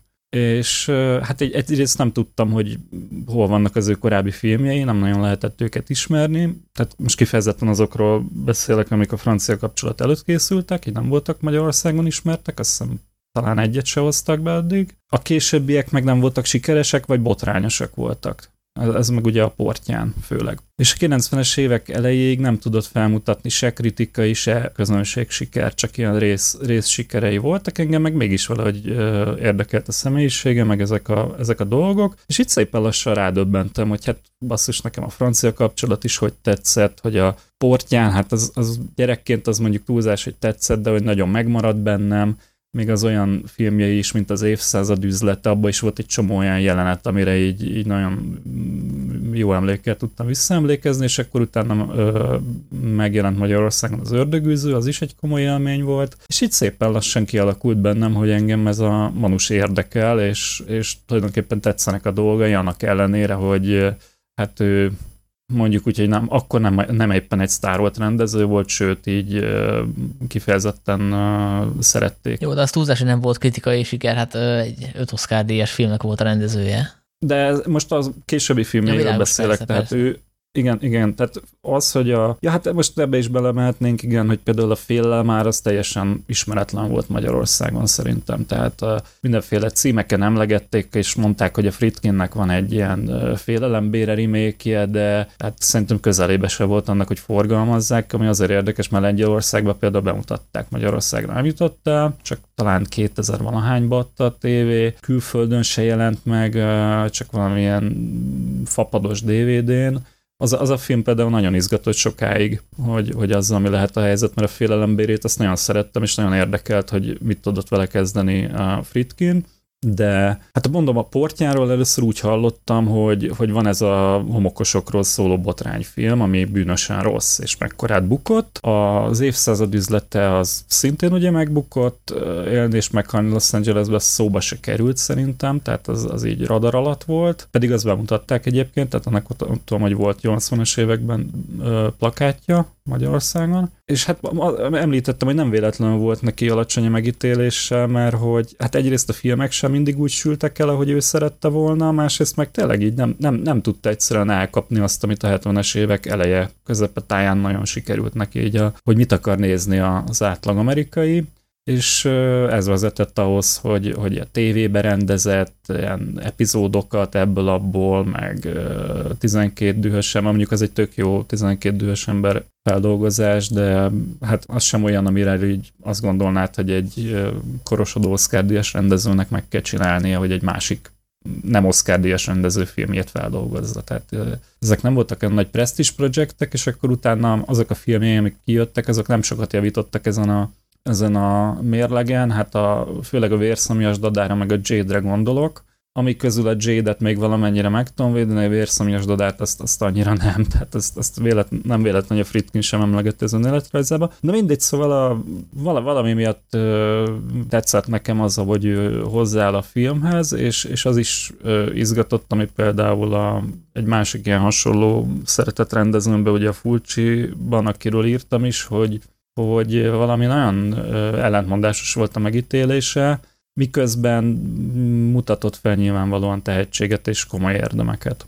Úgyhogy valahogy ebből alakult ki az, hogy így, így ráálltam a filmjeire, meg minden vele kapcsolatos dologra, és azt hiszem, hogy az idő engem igazolt, tehát ő, majd erre is kitérhetnénk, hogy őt hogyan érte utol, és ezeket a filmeket is egy jó részét hogyan érte utol a kritika meg a közönség szeretete, és, és utána meg már a amikor visszatért az alacsony költségvetésű filmek, ezek meg kifejezetten kultikus, hamar, hamar kultikussá váló filmeket jegyzett, ugye, mint a Bug, vagy a Gyilkos Joe.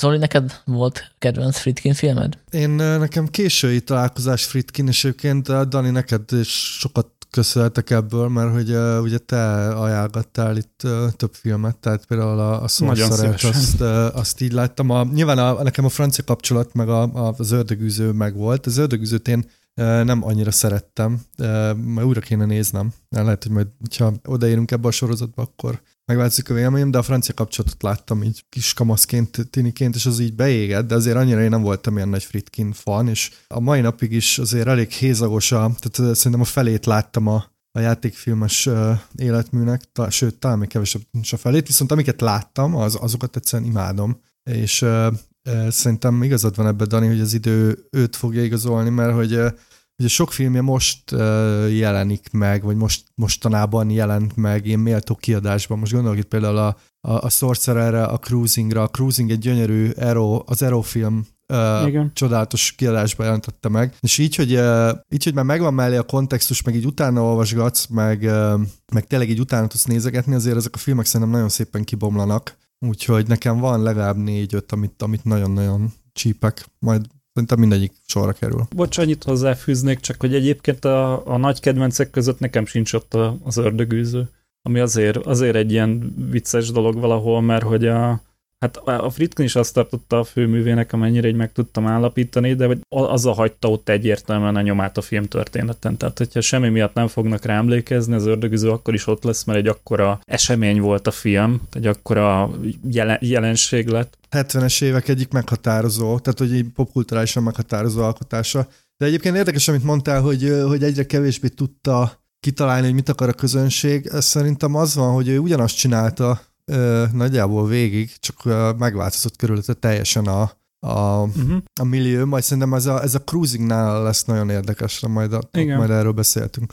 Igen, szerintem, hát annyit mondanék akkor csak ezzel kapcsolatban, erre még tényleg visszatérhetnénk, hogy, hogy szerintem ő megelőzte a korát, tehát most nem, nem akarok ilyen képet festeni a zseni, aki megelőzte korát, és mit tudom, tehát nem, nem ebbe az értelemben mondom, de hogy amit ő például a Portjánnal, meg egy csomó filmen ebből a kevésbé dicső nyolcvanas években, meg még a hetvenes évek végén elkezdett összehozni, azt utána majd például a Fincher, meg mások, hülyén hangzik, hogy apró pénzre váltják, de, de ők így nem véletlenül emlegetik nagyon meleg szavakkal a ezeket a filmeket, a többek között a Portjánt is egyébként, és, és ott van az alkotásaikban, tehát elmondják interjúkban, meg utalnak rá, hogy hát igen, ez, ez a rendezői megoldás, ezt én először a Portjánban láttam. Na most ilyet kilencvenegyben te nem nagyon hallhattál, mert, mert az egy ilyen, hát nem is tudom, a, hát a szégyennek volt a szinonimája az a film. Hát sőt, hát nem csak Fincher, hanem szerintem a, a most nagyon kurrens rendezők, és most nekem a, a Safdie fivérek ugrottak be, szóval az ő, igen, New, York, igen, ők is, az ő New York képük például elég hasonló a, uh-huh.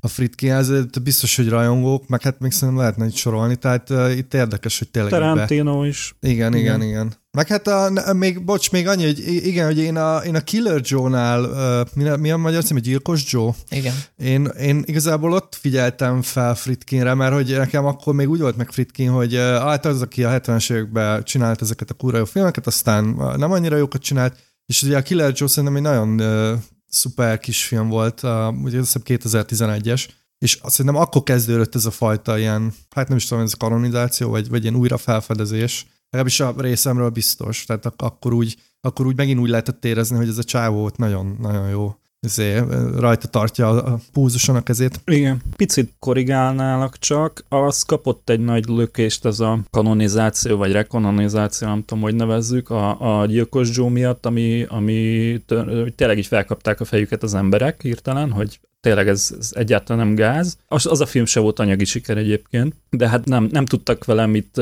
kezdeni, hogy, hogy, hogy egy hetven akárhány éves manus egy ilyen filmet ad ki a kezei közül, ami hát most majd belemehetünk egyszer, hogy milyen, de hogy, hogy, hogy egy, egy ilyet, egy, kvázi egy nyugdíjas. De én úgy érzem, hogy, a, hogy egyébként kicsit, kicsit korábban kezdődött az ő felfedezése, tehát a, a Portján az egyrészt a, ugyan nem hangsúlyoz, de az már benne van a hetedikbe, benne van a Zodiákusba, benne van a nyolc milliméterbe, tehát azok, már, azok még ilyen kilencvenes évekbeli filmek, és akkor már kijött egy olyan dé vé dé kiadása, ami, ami ja, és Cannes bemutatója volt, hoppá. Tehát a alkategóriás fesztiváloknak ugye a krémjébe uh-huh, szerepelt, és, és körülrajongták, és akkor van az Edgar Wright, meg akit el tudsz képzelni, ott nyomult a bemutatón, és fényképezkedett. Tehát a, annak a filmnek, ami tényleg egy ilyen, egy ilyen gyűlölettel övezett film volt, Minden, mindent mondtak rá onnantól kezdve, hogy homofób, hogy, hogy csak egy rossz slasher, hogy a hollywoodi arroganciának így a ne továbbja, meg egyáltalán. Onnan egyszer csak egy ilyen, egy ilyen főnix madárként egyszer csak újjászületett, mint nagy hatású kultfilm, és más filmek is egyébként, tehát az Évszázad üzletét azt biztos tudod, vagy hát ha nem tudod, akkor most mondom, az, a Nicolas Cage-féle kvázi feldolgozása született, az a fegyver kereskedős filmje. Mi is Fegyverleper? Nem, nem az? De azt hiszem az, az. Van ilyen. Igen. Na, hát nézzétek meg egymás után az Évszázad üzletét, meg a Fegyverlepert, és akkor megértitek, hogy mire gondolok. Tehát az, az egy ilyen nem hivatalos remake gyakorlatilag. Hát most ne ugorjuk ennyire előre, mert a Portján majd a következő adásban fogunk foglalkozni, úgyhogy... De Sanyi, mondd már te is, engem most már érdekel, hogy te, te hogy vagy ezzel a... Hát valószínűleg az Ördögűzőt láthattam először, de nem biztos, simán lehet, hogy a, a Jade-et, mert hogy az a helyi videótékában meg volt nyilván, tehát hogyha más filmét nem is hozták be a, a Friedkinnek, egy erotikus thrillert, amit el lehetett adni a borítóval, azt nyilván behozták, én meg nyilván kivittem a kölcsönzőből. Behozták az ő filmjeit. És hát nyilván nem ez a legjobb filmje, de például szívesen újra nézném, már csak ilyen nosztalgiázás szempontjából is. Egyébként van, van annak egy picit bővített R-rated változata, én merem azt ajánlani, mert nem, tehát hogy mondjam, egy kicsit, kicsit jobban kibontja, tehát annak a filmnek a kicsit, kicsit túl homályos lett, ami egyébként egy ilyen jellemzője a Friedkin filmeknek, hogy itt szereti a sztorikat ilyen több értelművé tenni, meg homályban hagyni dolgokat, de abban a filmben lehet egy kicsit túlzásba ment, és annak van egy ilyen pár perccel hosszabb változat, amiben ilyen érdekes kis bővített jelenetek vannak, úgyhogy ha újra nézed, akkor lehet, hogy azt érdemes. Mindenképp. Meg hát annyit, hogy Joe Esterház írta a forgatókönyvét. Igen, aki nagyon rühelt. Hát igen, el is határolódott a filmtől, le akarta vetetni róla a nevét.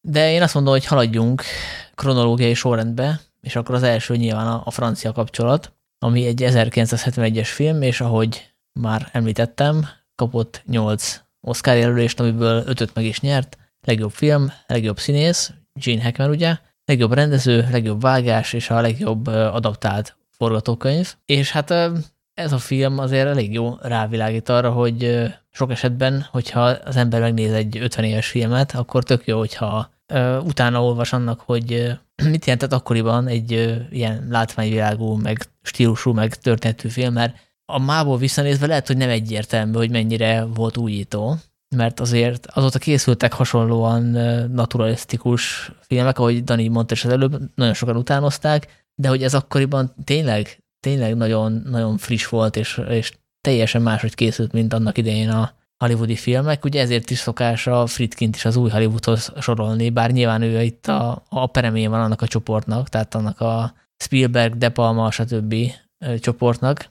Vitatkoznék veled, Na, bocs. Hát Tehát ő, ő kívülálló volt szerintem mindig mindenhol. Eb, eb, ilyen értelemben igazad van. Annyiban nem volt viszont kívülálló, hogy ott volt egy rövid ideig tartó ilyen új hollywoodi csúcs társulás, vagy nem tudom, minek nevezzem, biztos ti is hallottatok róla, ez a Directors Company nevű, hát igazából nem cég volt, hanem az egyik stúdió biztosította a Coppolának, a Bogdanovicsnak, meg a Friedkinnek ilyen lehetőséget arra, hogy amíg bizonyos költségvetés alatt tudnak jövedelmező filmeket csinálni, addig ők állják a céhket, és azt csinálnak, amit akarnak. És hát ez, ez tulajdonképpen a leglényege volt új Hollywoodnak, de hát valójában az elképes, hogy kik kerültek be, tehát ez a kívülállók alkotta új Hollywoodon belül is a kívülállók, hogyha úgy vesszük, tehát a, akik, mit tudom én, a Spielberg meg a Lucas tudott együtt menni, a Scorsese is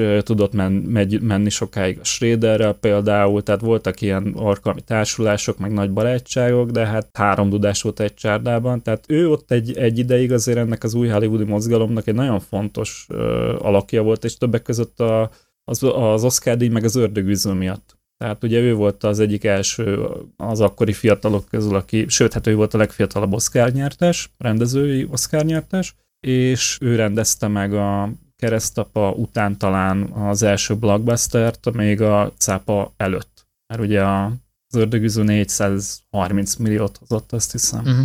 Akkor. Igen. Akkor. Tehát az ma, ma átszámítva, hát nem tudom, hány két milliárd. Rahat nagy pénz. Igen. Hát a lényeg, hogy hasonlóan a többi új hullámos archoz, őt is nagyon inspirálta az európai új hullám, főleg a francia. És ebből a szempontból lehet, hogy picit ilyen áthalásos, nem? Ez az egész sztori, meg ez a cím, hogy francia kapcsolat. Tehát, hogy ahogy a filmben becsempészik a francia heroint Amerikába, úgy hozta be a francia új hullám szellemiségét Friedkin, bár nyilván nem ő volt a legelső. És ugye ez miben mutatkozik meg? Hát például a, abban a stílusban, abban a realisztikus stílusban, ahogy prezentálja ezt a történetet, ami egyébként egy ilyen megtörtént eset, tehát, hogy arról szól, hogy volt két New York-i kábítószeres rendőr, mármint, hogy nem ők kábítószereztek, hanem kábítószer, kábítószer ügyekben nyomoztak, és ők a, a Amerika modernkori történetek egyik legnagyobb fogását sikerült felgöngyölíteniük egy ilyen ügyet. Franciaországból eredő heroint foglaltak le, és hát nem tudom, hogy majd spoilerezzünk, hát nyilván egy idő után muszáj lesz, de most időnk abban, hogy esetleg valaki most ismerkedik meg Friedkin művészetével, és így nem tudja, hogy hova fut ki a történet, de majd nyilván erre ki kell térni, mert nagyon nem mindegy, hogy hogyan dolgozta fel ezt a, a történetet. De a lényeg az, hogy a realizmus azért annyira meg volt a film írásakor, meg a forgatáskor is, hogy a két főszereplő, illetve az a két rendőr, akiről mintázták a Gene Hackman és a Roy Scheider által alakított figurákat, azok ott voltak a forgatáson, ilyen technikai konzulensként, azt hiszem. Szerepelnek a filmbe konkrétan. Hát gondolom csak ilyen Komoly kisebb szerepbe. Cameo szerepben, nem? Hát ha emlékszel a, a Hackman és a Scheider főnökére, akinek több jelenetben is beszédes szerepe van, ő a Hackman figurája a való életben. Az a, az a, vörö, az a vöröshajú uh-huh. fickó, akinek elég sok, ez is már, már egy ilyen közhelyes toposz, ugye, hogy a főnök, főnök, érezzük, nagy fogás, izé, nem, nem, te már elszúrtan a múlkor, tehát ezek a, ezek a gyakran parodizált uh, cuccakat uh, vezetik ott elő ketten, az akkor még nem volt ilyen gyakori, és, és ő maga adja elő is, tehát kvázi a saját főnökét játsza, a Scheider megfelelője pedig az az űrge, a Klein nevű ef bé i ügynök, aki hát ha emlékeztek, van egy rész, amikor repülőn elutazik Washingtonba, Fernando Rey alakította figura, és őt követi egy, egy ügynök. És ez az ügynök ő. Ez egy sokkal kisebb szerep.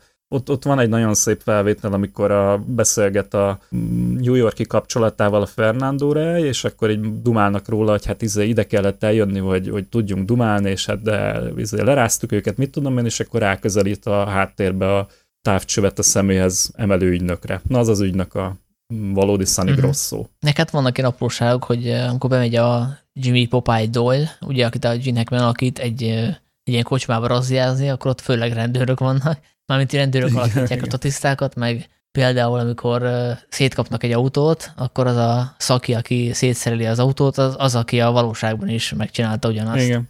Tehát erre, erre nagyon figyelt, hogy hitelességet így ebből a szempontból biztosítsa. Igen, igen, igen. Mondjuk azt hozzá kell tenni, hogy ez a, a francia kapcsolat, mármint, hogy ez a cím, ez ugye magának az esetnek volt a neve, meg a regénynek, ami ebből készült, tehát ez egy ilyen tény, tényregény vagy riport tulajdonképpen, ami feldolgozta. És hát ez, egy, ez egy, igazából egy sokkal bonyolultabb és kacifántosabb ügy volt tíz évről korábban. Tehát amikor a Friedkin beszélte arról, hogy tulajdonképpen mi a francia kapcsolat, meg ő hova helyezi, akkor ő azt mondta, hogy ez tulajdonképpen egy ilyen impresszió arról az esetről, mert hogy azt, azt nem lehetett volna feldolgozni. Tehát azt egy ilyen minisorozatban lehetett volna igazából feldolgozni teljesen hitelesen, hanem ő konkrét résztvevők segítségével próbálta visszaadni a lehető leghitelesebben. Tehát majdnem minden jelenetnek van egy valós ellenpontja, pont az autós üldözésnek érdekes módon nincs. Hát ott nem érdekes módon, mert ugye addig a pontig szerintem kvázi eseménytelen a film, abból szempontból, hogy mondjuk egy műfaji hollywoodi filmet elképzelünk, és ezt akartam még pont kiemelni, hogy ebből a szempontból is új a film, hogy, hogy itt például látunk megfigyeléseket, amikor a Popeye meg a társa órákon át figyelik a, a feltételezett uh, drogdílereket, és, és tényleg nem történik igazából semmi, tehát az unalmat tök jól visszaadja, tehát nincs az, mint egy, mint egy ilyen buddy movie-ba, hogy vicceseket uh,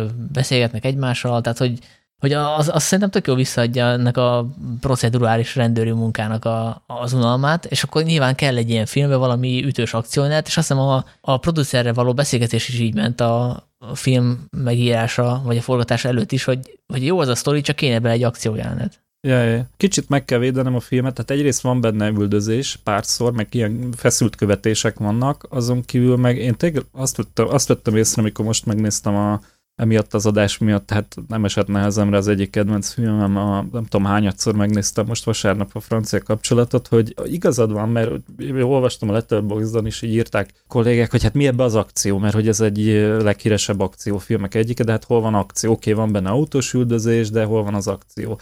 És hát értem is, meg nem is, mert valójában a film folyamatosan mozgásban van, tehát igazából rohadt mozgalmas. Azzal együtt, hogy benne van, hogy, hogy milyen dolog megfigyelni valakit órákon keresztül, meg ott unatkozni, meg már eleged van a haverodból is, akivel össze vagy zárva, meg nem akar részt venni az egészbe, meg minden, de közben meg nagyon feszesen van megszerkesztve. Nekem egyébként ez maradt meg így az kamaszkoromból, mert én elég sok idő után néztem újra, és most újra néztem, most, most is, de pár éve, nem is tudom már miért, talán már évfordulós volt, és valamiért nekem ez a film úgy van meg, hogy ez egy nagyon hosszú film, pedig amúgy nem, mert ha jól emlékszem, száz hét perc talán. száz perc körül. Igen, száz perc körül van. Miközben úgy emlékszem, hogy hosszú is, de nagyon pörög, de közben meg tényleg eseménytelen, és most jöttem rá, hogy ez azért van, mert ez a film számomra az atmoszférája miatt igazán erős. Tehát itt van egy olyan New York kép, meg egy olyan ilyen téli, kietlen város, ami nekem már-már ilyen, ilyen, ilyen szimbolikus, tehát hogy így nagyon átmegy egy olyan, egy olyan, olyan vonalra is, ahol ez már ilyen a konkrét tértől és időtől függetlenül is tök-tök valid valami. Igen, ez a procedurális cucc, ez, ez szerintem nagyon-nagyon üt, és Sanyi, azt hiszem, te, te pedzegetted, hogy itt tényleg az van, hogy ezeket a megoldásokat már azóta az el, eltelt ötvenkét évben annyian másolták, meg annyira beépült már a filmnyelbe, hogy, hogy mából visszanézve egy csomó minden ilyen természetesnek tűnik, de el tudom képzelni, hogy ez azért nagyon üthetett akkor, ahhoz képest, amilyenek a, ezek a jól fésült rendőrök voltak, meg, meg ezek, a, ezek a tényleg pörgősebb dolgok. Hát ez abszolút így van, hát ez a film többek között azért nem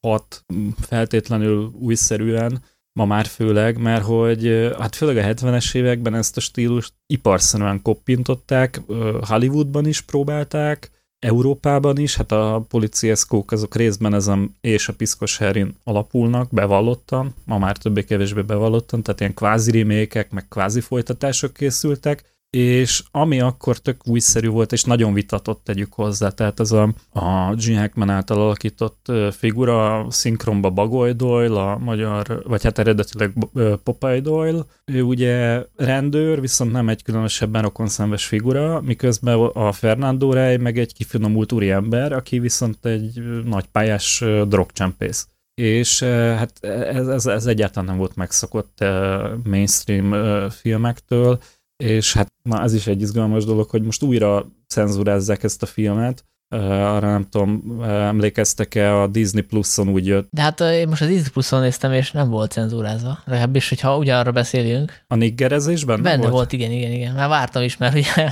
pont emiatt.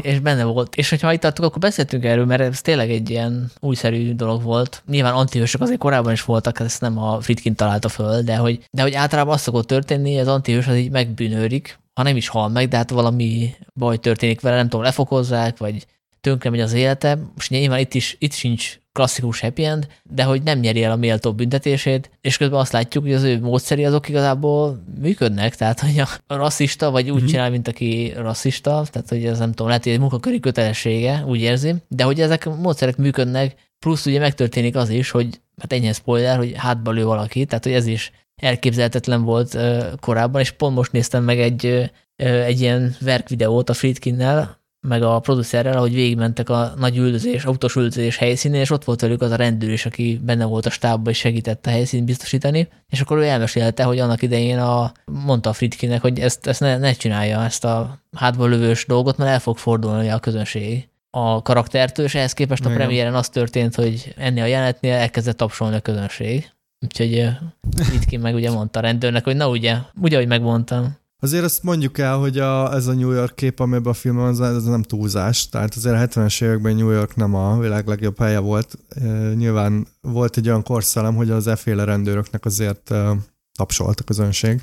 Igen, meg hát ugye a taxisofőrrel foglalkoztunk nemrég a Scorsese sorozatban, és nekem eszembe jutott az is, hogy lehet, hogy inspirálta Abszolút. Martit. Például amikor az elején Igen. látjuk azt, hogy a kocsiból kifelé pásztálta a kamera, hogy illusztrálja, hogy micsoda fertő van itt. Igen, egy-két jelenet, szerintem, szerintem hatott Scorsese-re, meg egyébként a taxisofőr a Portjára, ami ugye a Friedkinnek a következő rendőrfilmje lesz, de ebbe most nem menjünk bele, az majd a következő adás témája, ha minden igaz. Igen, igen, abszolút egyetértek. Sanyi, mivel is kezdted?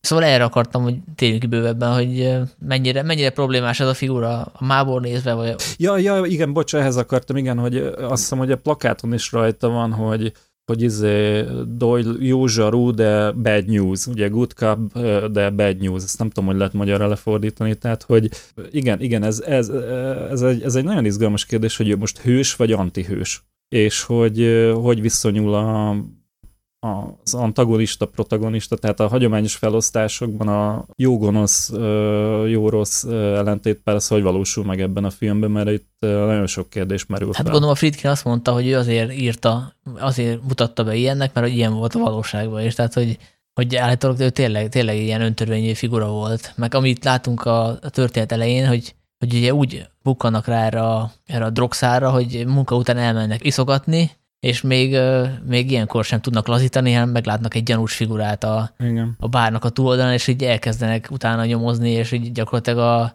munkaidő után a szabadidejükben órákat, órákig követi.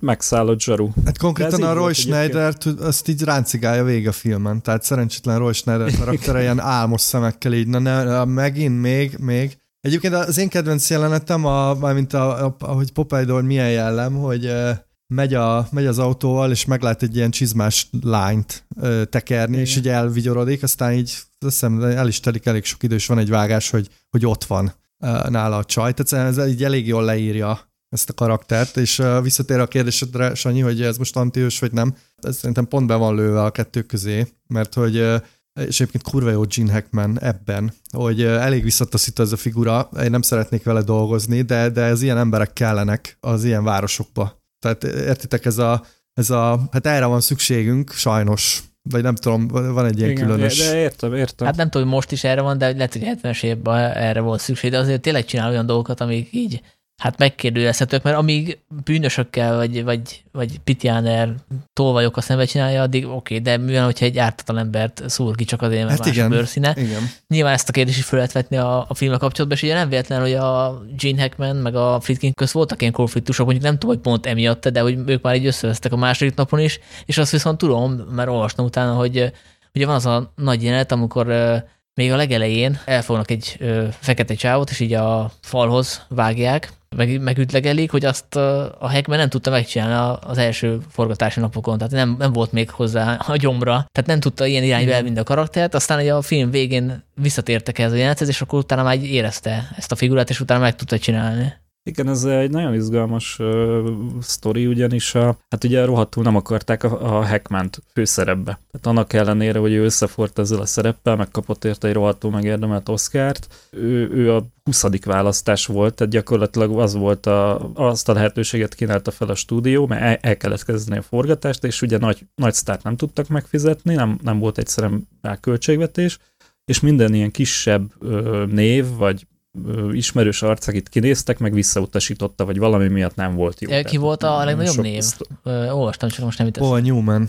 Robert Redford is, Paul Newman is volt. Volt egy másik is. Steve McQueen. A, a Point Blank Blankban, hogy hívják? A...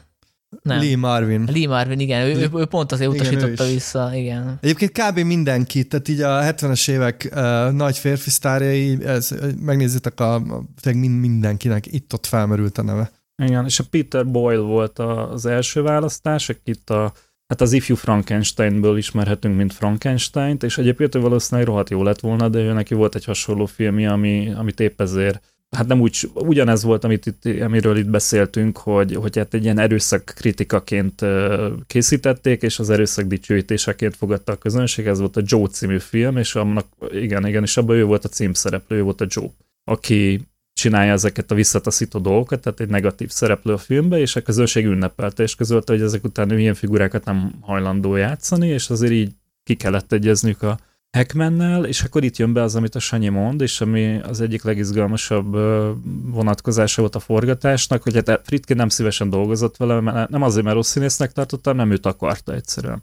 És a Hackman pedig utálta az Eddie Egan-t, aki, akin a figura alapult, és aki ugye ott volt, mint, hát egyrészt mint színész, meg másrészt mint tanácsadó. És nem azért utálta, mert hogy emberileg, hanem, hanem ez, ezeket a, big, a bigottságát, a rasszizmusát, tehát ezt az egész... A Gene Hackman egy liberális... Igen, igen. Ki, ki mond, egy erősen liberális... Igen, meg, meg azt valahol olvastam, hogy neki egyébként így a, hogy hívják ezt, ez a felsőbbséggel kapcsolatban mindig ilyen problémái voltak, így a, azt hiszem... Autoritás ellenes. Igen, igen, igen, igen, tehát a tengerész gyalogság óta meg az apjával való konfliktusa miatt volt benne egy ilyen ellenségesség minden ilyen figurával szembe, és hát az Eddie, igen, ez megtestesítette ezeket, és, és hát egyszerűen nem akar, tehát ugye method acting, tehát Stanislavski módszer alapján itt teljesen azonosul a figurával, és nem akart azonosulni vele, és, és hát erre kellett rávezetni a Friedkinnek, és ő, ő megszabályosan rosszul volt tőle, hogy, hogy, hogy ő mégis beköltözik ennek a figurának a bőrébe, hát a végén megérte, de, de ez egy nagyon, nagyon nehéz szülés volt, és a, állítólag a, amíg össze nem vágták a filmet, addig mindenki azt gondolta, hogy ez nem fog működni, és akkor ott, amikor a vágószobában voltak, akkor mondta talán a vágó, vagy valaki Friedkinnek, hogy hát basszus, miért, miért mondtátok, hogy a Hackman nem jó, hát rohadt jó ebbe a filmbe, és egyszerűen működni kezdett az alakítás annak ellenére, hogy a forgatáson mindenki úgy érezte, őt is, őt magát is beleért, vagy rossz.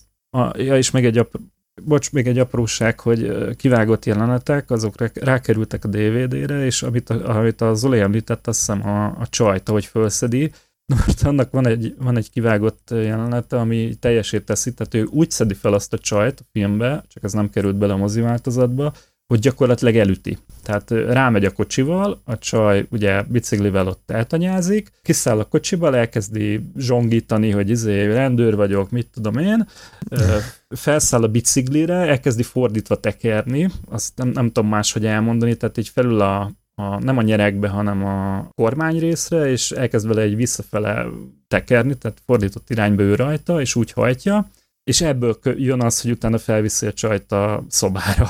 És valószínűleg ennek a bosszúja az, hogy a csaj hozzá bilincseli az ágyhoz. Tehát ez, ez egy ilyen figura volt, egy ennyire ellentmondásos. Hát az kár, hogy kimaradt, mert egy vicces-vicces rész. Egyébként meg azt kérdezném, hogy nem tudom, hogy mennyire volt akkoriban hasonló ö, akciókrimikben ö, bevett gyakorlat, hogy ennyit látunk csak a, a szereplőnek a magánéletében, mert itt főleg a nyomozást követjük, ugye ezt a biciklis incidens leszámítva nem is nagyon derül ki semmi a, a fő szereplőkről, ugye a Hackmant azért, Hackman karakterét kicsit azért megismerjük, de például a, a Roy Scheider figurájáról még ennyit se tudunk meg, tehát hogy ennyire... Scheider. Sej, nincs N. Tudom, hogy ura, de Sá, Scheider, mit mondtam? Te is, meg Zoli is. Én is, is, én is mindig Schneidert mondok. Igen, ez könnyű belefutni, könny, könnyű belefutni, mert van Rob Scheider, meg van Romy Scheider, meg, meg hát eleve az egy gyakori név, de csak ne jó, oké. Okay. Szóval az ő karakterről még kevesebbet tudni, úgyhogy nem tudom, ez, ez újítás volt, vagy ez akkoriban inkább megszokott volt a hasonló műfajú filmekben? Nem, hát a, hát a legfontosabb előképét a Francia kapcsolatnak ti is ismeritek, ez a producernek a korábbi, a Philip D'Antoninak a korábbi uh, rendőrfilmje, ugye a Bullit-nak több magyar címe is van, Chicagói tanú, San Franciscoi zsarú, Bullit, ezek mind a magyar forgalmazási címek, és hát ott is mutatják, hogy a, egyébként a Steve McQueen a Jacqueline Bissével kavar, meg barátkozik, meg mit tudom én, de ott, ott már azért valamennyire előjön ez a csak a melónak élő figura, de, de ez, ez, a, ez a rendőrfigura, ez tudtommal tök új volt. Tehát tényleg nincs, nincs magánélete, illetve nem, nem is mutatják, meg nem is nagyon van neki. Tehát ő egy ilyen, egy ilyen megszállott hekus, aki ilyennek él, és hát az, amennyire meg lehet állapítani, ez tényleg nagyjából fette a valóságot. Mm-hmm. Még annyit érdemes elmondani, mielőtt rátérünk a filmnek a technikai kivitelezésére, mert szerintem érdemes, hogy ez egy öt Oscar-díjas film, amiből esetleg arra következtethetnénk, hogy sok pénzből készült, de nem. Tehát ez két millió dolláros büdzséből készült, ha jól tudom. Vagy kevesebb. És hát ez abból szempontból nem látszik meg a kivitelezésén, hogy nagyon jól néz ki, tehát ez vizuálisan nagyon át van gondolva, de hát ilyen apróságokban azért látszik, hogy ugye nem tudtak mindig dollit használni, tehát ugye az a lefektetett kamerás kocsi, meg sineket, úgyhogy néha az operatőr toló székben ült, és, és, és azt használták, és ez nyilván néha látszik. Meg hát ugye abban is látszik, hogy a akciójátek egy részénél ugye hát nem mindig kértek engedélyt a terület lezárására, vagy, vagy hát lezárták, de aztán a lefektetett szabályokat így szépen áthágták, hogy a híres akciójátékban volt, úgyhogy esetleg gondoljátok, hogy beszéltünk erről is, mert ugye azt szokás mondani, hogy minden idők leghíresebb autós üldözését láthatjuk a filmben, legalábbis az egyik, egyiket a sok közül, ami úgy autós üldözés, hogy igazából egy autó szerepel csak benne, tehát ez is külön bravúr. Mármint, hogy nem egy másik autót üldöz. Igen, itt egy metrót, egy metrót üldöz, ugye New Yorkban is van ilyen felső vas, tehát ugye metró felül megy, és ugye itt az a True Eye, hogy a, azt, ezt a metrót üldözi, de igazad van. Egyébként, ha már említettük a Bullitot, az a másik nagyon híres Igen. filmtörténeti autós üldözés, és itt amúgy látszik is néha, hogy a, a, a kontinuitással szerintem vannak gondok, vagy nem tudom, lehet, Dani, te sok, sokszor láttad, én, én néha úgy nem mindig volt ugyanolyan az idő. Mire gondolsz? Néha, néha sütött a nap, néha nem. De hát az minden filmnél előfordul. Igen, igen, igen. Hát nem tudom, mert ugye ez egy hosszú szakaszon zajlik, tehát hogy a fényviszonyok változnak, tehát más épületek között mennek, tehát én nekem nem tűnt fel olyan kontinuitási hiba, amit ne lehetne ezzel megmagyarázni, hogy itt hosszú kilométereket. Epe, igen. Na mindegy, annyit azért hozzátennék ahhoz, amit a Sanyi mondott, hogy itt alacsony költségvetés, a többi, hogy ebben a filmben nincsenek díszletek, meg semmit nem forgattak stúdióba, tehát ez mondjuk elég látványos, és nagyon hozzátesz a, a, a valószerűséghez, hogy hát azért valószerű, mert, mert tényleg valós volt gyakorlatilag minden. Tehát ezek megépített helyszínek voltak, nem, nem az volt, hogy akkor jó, akkor most azért, hogy a kameraman oda férjen, kiemeljük a falat, és akkor itt izé úgyis pozdorjából van, és akkor ezt ledöntjük, és akkor mit tudom én, hanem ott úgy kellett beosztani mindent, hogy ez van, ezt, ezt a helyet béreltük, e, itt tudjuk megoldani, és pont. Tehát például ez, ez, ez velejárója volt, amellett, hogy ma már ugye nagy nevek, a, relatíve még a Roy Scheideré is nagy név, mert ugye hát ő neki is volt két Oscar jelölés, az egyik pont ezért a filmért, a Gene Hackman nagyon nagy név, még a Fernando Rey is e, Európában elég nagy név volt, van, de hát akkor, akkor ez nem volt egy, egy e, sztárparádé, finoman szólva. Úgyhogy ez... ez igen, de itt, itt számomra a, a film igazi főszereplője, és a legfontosabb főszereplője az, az New York városa. És ha megnézitek, ez lehet, hogy a, a kis költségvetésnek, vagy a limitált költségvetésnek egy ilyen jótékony hatása, hogy, hogy megnéztem, hogy milyen helyszíneken forgattak, és hát gyakorlatilag keresztül kasul forgatták New York City-t, ugye Brooklynban, Queensben, nagyon sok helyen, és nagyon erős a, a városnak a lenyomata. Nekem ez, ez nagyon-nagyon tetszik.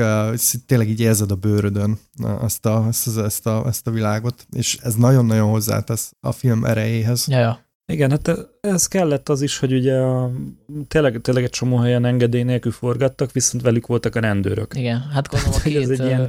a rendőr, akiről mintázták a főszereplőt, ők segítettek, a, a, hívták a haverokat, hogy szolgálaton kívül ugye segít, segítsék a, lezárni a területeket, meg hát ugye átállították a jelzőlámpákat is, de ettől függetlenül úgy tudom, hogy bele is mentek néha ugye valódi forgalomba, tehát hogy látni igen.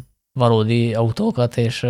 Utólag a Friedkin azt mondta, hogy most azért már nem így csinálná, tehát hogy oké, ezt így megcsinálták, persze. Szerint óriási mázliuk volt, és senki nem sérült meg, de hogy ez tényleg nagyon vakmerő volt. Hát igen, meg ugye a filmben az üldözés alatt van egy pár ütközés, tehát másik autónak, ennek-annak a Hackman neki megy, és abból összesen egy volt eltervezve.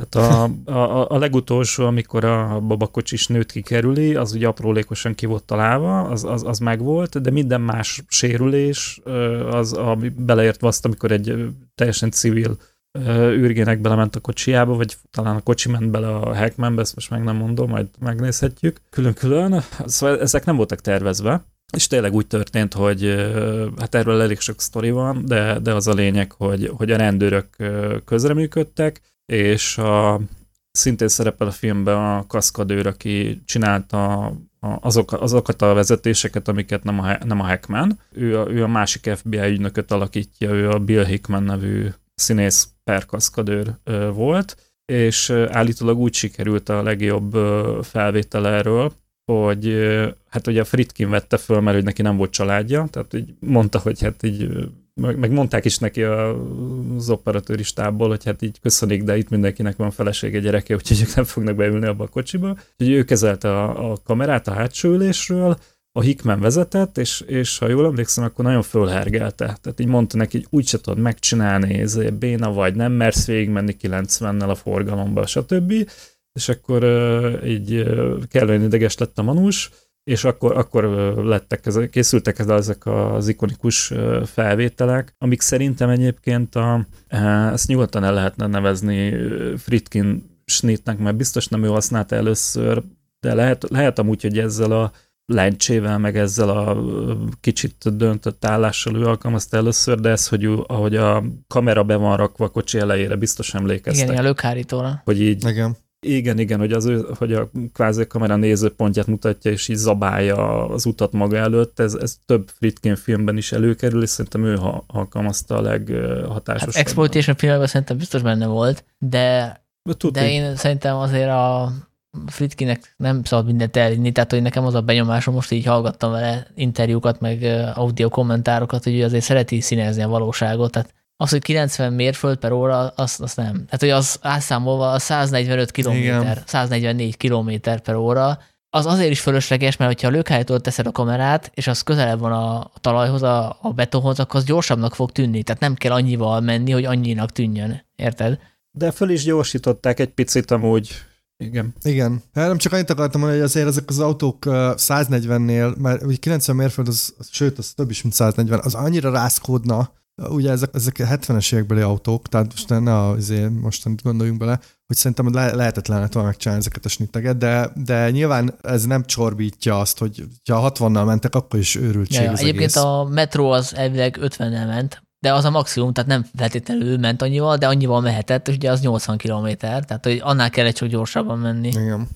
Hát itt azon van inkább a hangsúly, hogy ezt a forgalomba csinálták, nappali forgalomba, tehát nem, nem a sebesség volt igazából itt a lényeg.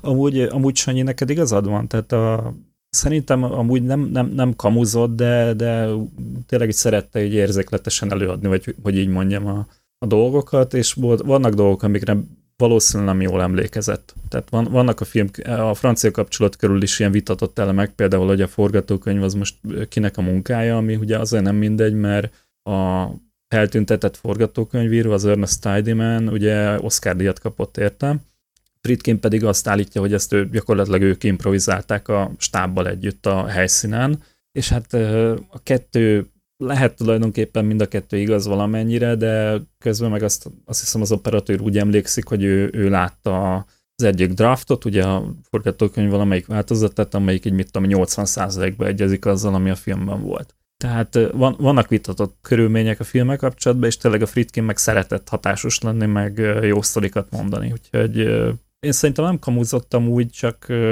beleélte magát, vagy hogy mondjam. Dani, lehet egy személyes kérdésem az autósüldözéssel kapcsolatban? Kettő is. Jó, kettő. Akkor én olvastam a Vakon című könyvedet, oh, amiben van egy autósüldözés.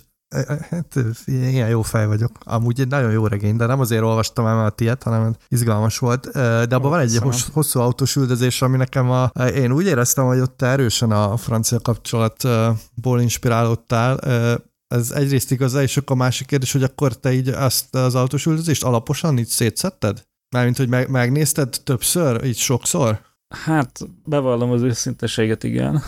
De kettő... Mert kettő... ez, ezt, én nem, ezt én nem negatívan mondom, hanem pozitívan, mert hogy a, de, de, az, az az autósüldözés az, az több oldal, és azért szerintem nehéz jól írni akciójelentet, majd könyv szövegben. De nem mintha én próbáltam volna, csak, csak úgy, úgy képzelem, hogy azért nehéz fenntartani, és de, a, most nem azt mondom, hogy telemásoltad a, a Francia kapcsolat autósüldözését, mert tök más a, a kettő, csak hogy éreztem a, azt, a, azt a fajta ilyen, hát nem is tudom, ilyen lendületet, ami ugye nagyon viszi ezt a sungot, és nyilván ez igen, itt Friedkinnél ugye abból jön, hogy itt bementek a forgalomba, meg, meg alapvetően ez egy nagyon fura üzé, hogy a metrót üldözöd, nálad ugye nem ez van, de... Nem, nem, nem, de, nem. De akkor te ennek szakértője vagy ennek az autósüldözésnek, és ez a, ez a kérdésem lényege. Aha. Hát először is köszönöm, másodszor meg mindkettő igaz, de kicsit külön választanám. Tehát én valóban nagyon szeretem ezt a, a filmet is, az autósüldözést is, és valóban tanulmányoztam, és tuti, hogy rajta hagyta a nyomát az írásomon, mert hogy hát egyrészt ez az egyik kedvenc autósüldözésem, ha, ha nem a kedvencem, de tényleg nem konkrétan, tehát ez inkább így átszűrődött, hogy, hogy, hogy ennek az ideges vibrálását, meg a feszültségét kell valahogy áttenni írásba, és ez volt a cél, és hát ha, ha sikerült, akkor örülök. Hát ez akkor sikerült, ez, ez, ez, na most te jobban megfogalmaztad, mint én, mert ez, ez, ez jön át a szövegből. Na, nagyon szépen köszönöm.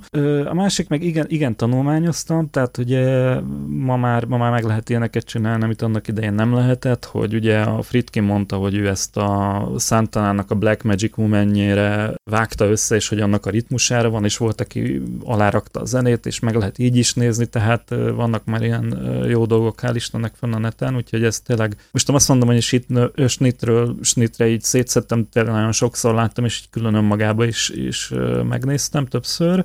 Jó, hát nincs más, akkor mehetünk tovább. Ja, ja, bo- ja, megvan, bocs, akkor gyorsan elmondom. Tehát, hogy azt meg az elején említettem, hogy gyerekkori emlék, ami nekem meghatározva, és Friedkinhez kapcsolódik, meg a Francia kapcsolathoz, és akkor most elmondom gyorsan. Ha nem, ha nem érdekesen, akkor vágtél nyugodtan, most így külön választottuk. Szóval nekem az egyik nagyon meghatározó gyerekkori filmes élményem, emlékem, ez szerintem a nyolcvanas években volt, és arra nem mernék megesküdni, hogy magyar tévé adta a Francia kapcsolatot, de talán már azt is ki lehet deríteni, hogy mikor adta magyar tévét, akkor két csatorna volt, és azt hiszem csak az egyik adott külföldi filmeket tett. És úgy emlékszem, hogy hát akkor ugye nagyon ritkák voltak a bármilyen film tévében, tehát még, még sorozat is ritka volt, és hát az, az, a, az, a, az a lehetetlen helyzet állt elő, hogy párhuzamosan futott két érdekes film a általunk elérhető csatornákon. Na most az egyik az valószínűleg a Jugó televízió műsorán futott, mert ugye én pécsi vagyok, és itt fogható volt a Jugó té vé, és ott adtak jó dolgokat, ráadásul feliratosan. És hát apukám nagy zene rajongó, és a Buddy Holly sztori ment. Jaj, hirtelen akartam mondani, kinek a főszereplés. Gary Busey. Gary Busey Oscar jelölt alakításával, mint Buddy Holly. És hát átfedésbe került a Francia kapcsolattal, és arra emlékszem, hogy hát ilyenkor az a módszer működött, hogy amikor az egyik filmben ilyen üres járat volt, akkor átkapcsolt a fater a másikra, és ami megmaradt bennem az az, hogy a, a, elkapcsolt az üldözésről, és én mondtam neki, hogy sürgősen kapcsoljon vissza, pedig ez, ez nálunk nem volt. Nem volt jellemző, hogy így, ez így visszaszólunk meg minden, de így, így mindenki mondta, hogy hát ez, ez ne. Hogy le, el lehet kapcsolni, de arról, arról inkább nem. Arról azért ne. Így, így van, és, és amúgy is. Hát ez utólag esetleg, mert fogalmam sem volt akkor, hogy mi ez a film. Tehát ez, ahhoz nekem az há bé ó-n kellett szembesülnöm a Francia kapcsolata, hogy meglegyen, hogy ez volt az a film, és ez volt az az autós üldözés, de ez egy, ez egy nagyon meghatározó. Hát mondhatjuk úgy is, ez volt az ős élményed a Francia kapcsolatban. Ez egyik, igen. Igen, hát vannak ilyen, vannak, vannak az én generációmnak ilyen legendás tévé mozi élményei, nekem, nekem a másik ilyen, az valószínűleg azt is, szerintem ti fiatalok vagytok hozzá, Csillagok háborúját, amikor leadták karácsonykor az volt egy ilyen nagyon komoly bevésődés, meg, meg ez a film, az Indiana Jones, volt egy pár ilyen, ezek ilyen új hollywoodi alapkövek. Jó, azt térjünk rá a filmnek a végére, úgyhogy ez most okay. spoileres lesz, aki nem látta a filmet, az nézze meg, aztán térjen vissza. Szóval, hogy ha már rendhagyó dolgokról beszélünk, akkor azért az is elég rendhagyó, hogy ahogy véget ér a film, tehát hogy azt látjuk, hogy sarokba szorítják a francia drogkartelnek a tagjait, és utána bemegy a főszereplő a egy ilyen elhagyatott gyárépületbe, nek az egyik sötét sarkába a, az egyik gangster után, hallunk egy lövést, és vége a filmnek. Aztán persze jönnek a feliratok, amiből kiderül, hogy mi történt, illetve hát, hogy nincs megoldva még továbbra sem a, a bűnügy, de azért ez eléggé meglepő, pláne, hogyha valaki mondjuk nem emlékszik rá, hogy így ér véget a film, mint mondjuk én sem, amikor most újra néztem, mert először én nagyon rég láttam erre a filmet, tehát nem emlékeztem szinte semmire rá, úgyhogy hát elég, eléggé megdöbbentem ezen a befejezésem. Annyit kijavítanálak, hogy megvan oldva a bűnügy, tehát ebbe az volt az ironikus, hogy a valóságban tényleg így volt, csak a valóságban még rosszabb volt, mert ugye a film úgy ér véget, hogy ahogy te is mondod, na, ami nem igaz, ugye hát ezt említettük már korábban, hogy ott a Hackman figurája lelő valakit, és ugye ez a Bill Hickman által alakított ef bé i ügynök volt, akivel ugye nagyon rossz a kapcsolata a filmben. Ez nem volt a valóságban, de erre a, a figurának a valós megfelelője az áldását adta, mert hogy az életbe is utálta ezt az ef bé i-os, tehát ez, egy ilyen, ez, ez is szerintem egy ilyen vicces körülmény. De a való életben is az történt, hogy elmenekült a Charnier nevű, vagy hát a filmben Frog van, tehát a békaevő, hogy kedvesen becézik a francia úriembert. Valóban elmenekült, valóban nem kapták el, és aki a legtöbb időt töltött a rácsok mögött, az a, ahogy a film végén a feliratokból kiderül, az a tényleges francia tévésztár, ugye, aki a filmben is benne van, akinek annyi volt a dolga, hogy ugye ezt a heroinnal teli kocsit behozza. Ő húzott le négy évet, alapvetően mindenki megúszta, és amikor azt mondom, hogy rosszabb volt a valóság, az azért van, mert a film végén a Tonino Bianco által alakított Száboká, őt a Roy Scheider lelövi. Van egy ilyen nagy, nagy halál jelenete, úgy szépen hátra esik, mikor eltalálja talán shotgunnal a, a Scheider, tehát ő, ő, ő meghal, és akkor utána kiderül, hogy a felesége, aki szintén benne volt, ő felfüggesztette, megúszta, nem tudom, a, aki terítette volna New Yorkban, a Weinstock, azt hiszem a figura neve, ő se kapott semmit, és ez a valóságban mindig így volt, azzal a különbséggel, hogy a Szábokának a valós megfelelője se halt meg, nem lőtték le, börtönbe se nagyon került, tehát gyakorlatilag mindenki, mindenki megúszta, és még a rendőrök se jöttek ki túl jól ö, belőle, mert hogy a Jimmy Doyle-nak megfelelője, az Eddie, igen, ő, ővel elkezdtek szívózni, ugye a, a New Yorkba, vagy hát nem, nem New Yorkba, Amerikában az a szabály, hogy húsz évet lehúzol rendőrként, akkor jogosult vagy nyugdíjra. Ezért van mindig a filmekben, hogy ezért még három napon van a nyugdíj, még mit tudom én, tehát húsz évet kell rendőrként eltöltened, hogy már kapjál valami, valami pénzt, és azért az emberek úgy állnak hozzá, hogy hát ezt a húsz évet lehúzom, és akkor utána rögtön elmegyek nyugdíjasnak Floridába. És ő, ő arra jutott, hogy amikor megvan az a húsz év, akkor ott hagyja, elmegy, és Hollywoodban próbálkozik. És ez így is volt a valóságban, csak tőle megtagadták a, a, a nyugdíjat, valami akármire hivatkozva, és ebből lett egy jó kis per, aminek a végén azt hiszem, hogy jogosult lett arra, de, de hogy a valóságban ez tulajdonképpen egy, egy sok szempontból szomorúbb sztori volt. Hát szerintem ez a sztori elég szomorú így is. Igen, nekem az, az jutott eszembe itt közben, hogy néztem most, itt rengeteg olyan áldozat van ebbe a filmbe, akik mellett így elszáguldunk. Tehát konkrétan itt, amikor rátámadnak Gene Hackmanre, akkor ártatlan civil, konkrétan egy, toló, egy babakocsi toló anyukát lőnek le. Igen. Meg hát mi van azzal a faszival, akinek az autóját rommá törte, de és akkor még sorolhatnánk. És e, szerintem ez a nagyon izgalmasabb a karakterbe, ebbe a Popeye Doyle-ba, hogy tényleg ilyen úthengerként gázol át mindenen és mindenki, hát basszus, a kollégáját is tudjátok azért. Egyrészt egyik kollégája meghal, a másik az ilyen kvázi ilyen roncs. Úgyhogy ez nagyon-nagyon izgalmas vonulat ennek a filmnek. Én nem is tudnám elképzelni, hogy ezt ilyen ennél lekerekítettebb módon zárták volna le. Nekem nagyon tetszik ez a befejezés. De tegyük hozzá, hogy, hogy azzal együtt, hogy tényleg a Popeye az egy ilyen, egy ilyen úthenger, hogyha emlékszel a, a lövöldözéses jelenetben, amikor megsérül a babakocsitoló nő, akkor ő ott rögtön, ahogy fedezékbe vonul, ott elkezd üvölteni a járók előtt, igen, hogy azonnal menjen. Tehát, hogy, hogy megvan benne ez, hogy, hogy ő rendőr, és hogy ezt ez kell tenni. Persze, meg, persze. Tehát, hogy, hogy, hogy ő végzi a dolgát. Tehát nem arról van szó, hogy ő egy rossz arc, ami egyébként itt jön be az, amit a Friedkin mondott, hogy, hogy ő úgy gondolta, hogy az Eddie Egan nem rasszista, hanem egyszerűen az act, a fellépésének, ennek a műsornak, amit előadott, annak a része volt az is, hogy, hogy, hogy komolyan vegyék, ezt is belevette, hogy ő rasszista, tehát hogy ő nem volt meggyőződéses akármi. Ezt úgy hívják, hogy streetwise, vagy ilyen utcai finesz, vagy nem tudom. Nekem nagyon tetszik, a, van ez a visszatérő mondata, hogy nem tudom ezt magyarul, hogy van, angolul azt mondja, hogy poking your legs in Poughkeepsie. Igen, bögdösted a lábat Poughkeepsie-ben. Igen, b- b- igen, és én rákerestem, hogy mi az Isten ez, és akkor itt kiderült, hogy ezt tényleg mondta ez a faszi, csak azért, hogy összezavarja a, a, a többieket. És ugye van az a jelenet, amikor a falhoz kenik azt a szerencsétlen fekát, akit ott üldöznek, és az ő arcán van egy olyan fajta zavar, ami szerintem nagyon jól leírja, hogy, hogy miért csinálja ezeket a dolgokat, ez a Popeye. Tehát én is veled vagyok abban, hogy ez a rasszizmus, ez inkább a munka velejárója, vagy hogy mondjam, így lehet eredményeket elérni. Máshogy nincs arcod, nincs kredited az utcán. Igen, igen, igen. És hát ebben a jelenetben tulajdonképpen benne van, hogy ez mire szolgált ez a, ez a szöveg, mert hogy miközben ő ezt, ezt mondja, hogy bögdösted a lábat Poughkeepsie-ben, akkor a, közben a Scheider figurája meg a valódi kérdéseket teszi fel, hogy ki az elosztód, ki a dílered, hol lakik, ő az a Joe, a izé, és ő a valós információkat kiszedi belőle a csávó, meg attól, attól rettek, hogy ő valami mást ráhúznak, amihez nincs köze, mert ő nem volt Poughkeepsie-ben. Ez egy tanítani való jó zsaru, rossz zsaru, igen, eh, igen, aminek igen. A másik nagyon jó példája majd a Cruisingban lesz. Így van, eh, így van. Csak hát ugye már az a jó zsaru, rossz zsaru rutin is ilyen közhely lett, akkor még azért nem volt annyira uh, lejáratva, tehát hogy nem használták agyon. Nem. Tök jól működik. Szerintem lassan lezárhatjuk, de előtte én elmondanám a kedvenc triviámat, amit nyilván mindenki ismer, aki bármennyit is foglalkozott ezzel a filmmel, de hát muszáj, mert nagyon vicces. Hát mégpedig az, hogy a Friedkin a főgonosz szerepére azt a francia színész szerette volna, aki a Nap szépében szerepelt, ugye a Buñuel filmjében, igen.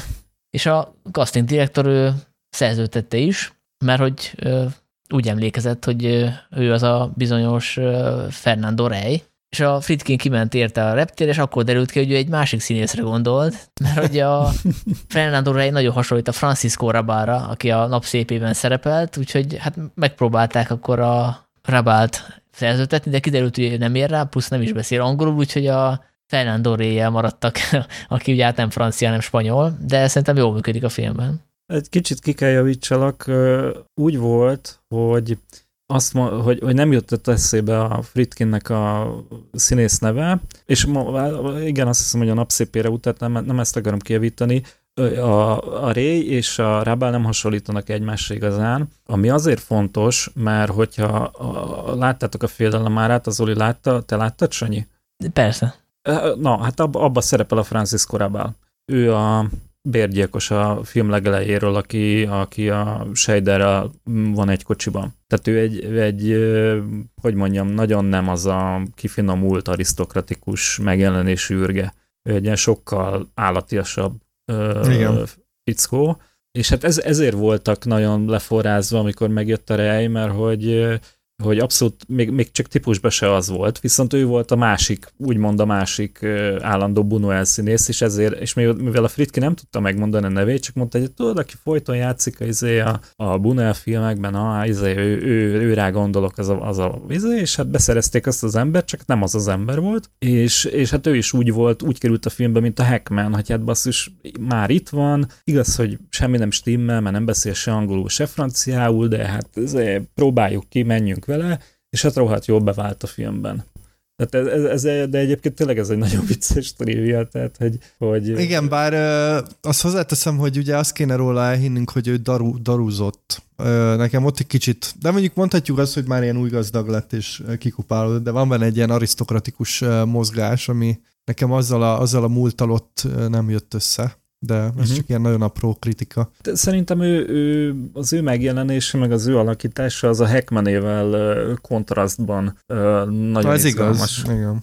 Igen, igen, mert egy jó, jó páros, vagy jó dinamika van köztük. Igen, igen. Egyébként, hát ha, már, ha már Bocs, mondjad. Nem csak annyi, hogy, hogy ez a második részben majd, ami, amiről nem beszélünk, mert ugye az nem Friedkin film, de egyébként az is egy izgalmas mozi, abba, abba ez nagyon hangsúlyos lesz. Jó, hát akkor nincs más, szerintem zárjuk le. Még én akartam, bocsa, az én kedvenc triviám, ha már én kedvenc triviáknál tartunk, hogy állítólag Friedkin szerint, amikor a heroint elemzik, az tényleg heroin volt a forgatáson. Szóval nem szarra gurigáztak, én ezt el tudom hinni, bármilyen is nagy hamtás. Hát gondolom a rendőrhaverok ki tudtak hozni a bizonyíték raktárból heroin. Igen, igen. Csak én nagyon-nagyon szeretem azt a, azt a figurát, aki elemzi a heroint, mert hogy rothadnak a fogai elől. És nagyon ritkán látsz. Belegondoltatok, mert nagyon ritkán látni filmek.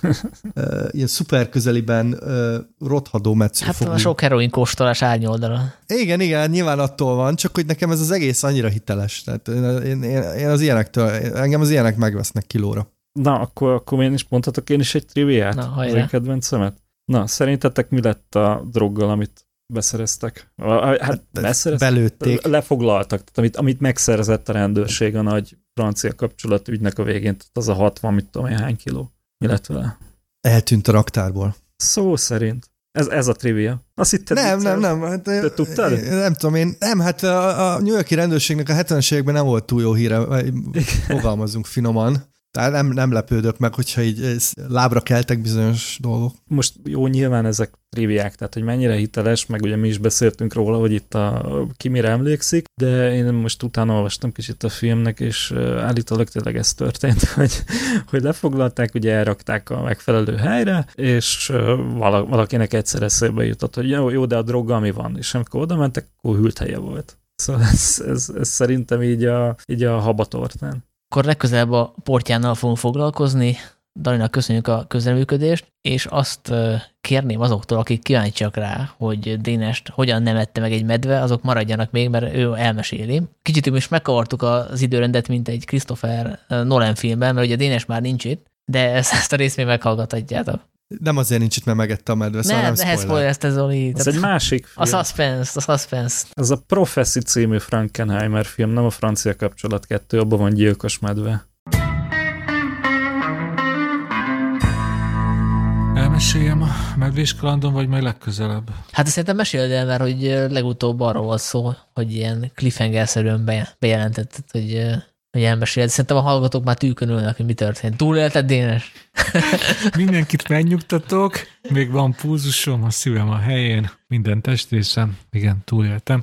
Ezek után mindenképp csodás lesz a, a történet. Ö, annyi történt, hogy ö, Észak-Macedóniában, a Mavrovó Nemzeti Parkban ö, túráztunk, majdnem egy hetet voltunk ott. Egyik nap külön váltunk. Én egyedül sétáltam vissza a hegyi faluba, ahol a szállásunk volt, és már, már majdnem a falu határában voltam, ott az erdei úton, már láttam a házakat, amikor azt vettem észre, hogy ott jobb oldalt az út mellett egy bokorban ilyen kis mozgás van. És így át is láttam ott a bokrok falevelei között, és minthogyha egy ilyen nagy, világos barna bundát fedeztem fel, hát nyilván a, a belém oltott David Attenborough rögtön meghatározta, hogy ez mi lehet, és onnan jutottam, hogy ez a Mavró Nemzeti Parkra jellemző nagy, hosszú szőrű, világos barna pásztorkutya, amit pont előző nap mutattak nekünk ott, a, egyik határőrnek volt ilyenje, és tényleg nagyon szép, bun, nagy bundás kutya volt, és akkor nagyon ezek a pásztorkutya, ezzel csak óvatosan kell, átmentem az út túlsó szélére, kivettem a fülest a zsebemből, a fülemből, és úgy sétáltam tovább. Két-három másodpercnek kellett el, eltennie, hogy rájöjjek, hogy ez nem egy pásztorkutya. Így a bokrokból így hatalmas ilyen mozgás jött, így, mint hogyha valaki rázná a bokrot, aztán a bokor mögül kilépett egy egy nagy, világos barna szőrű medve, aki így, így a, még a két lábára is állt, és így morgott, és így a, a belső lábaival így, így belém így, hát így... És kb. Hány méterre volt? Hát egy tíz méter, nem, de nem, nem volt messze, szóval eléggé láttam. Hát nyilván összeszartam magam már így áttételesen, és utána azt csináltam, amit nem szabad. Ugye ösztönszerűen így megfordultam, és hát amennyire én tudok futni, elkezdtem futni az irányba, de aztán kb. Maximum két lépésnek kellett eltelnie, amikor rájöttem, hogy én most azt csinálom, amit mindenki leírt, hogy nem szabad a medvével csinálni. Ez így megpördültem, és megint szembenéztem a, a medvével, és akkor már azt láttam, hogy nagy szerencsémre a medve nem felém indult el, hogy engem jól megtámadjon, hanem azon az egysávos műúton átszaladt a, a másik oldalra, és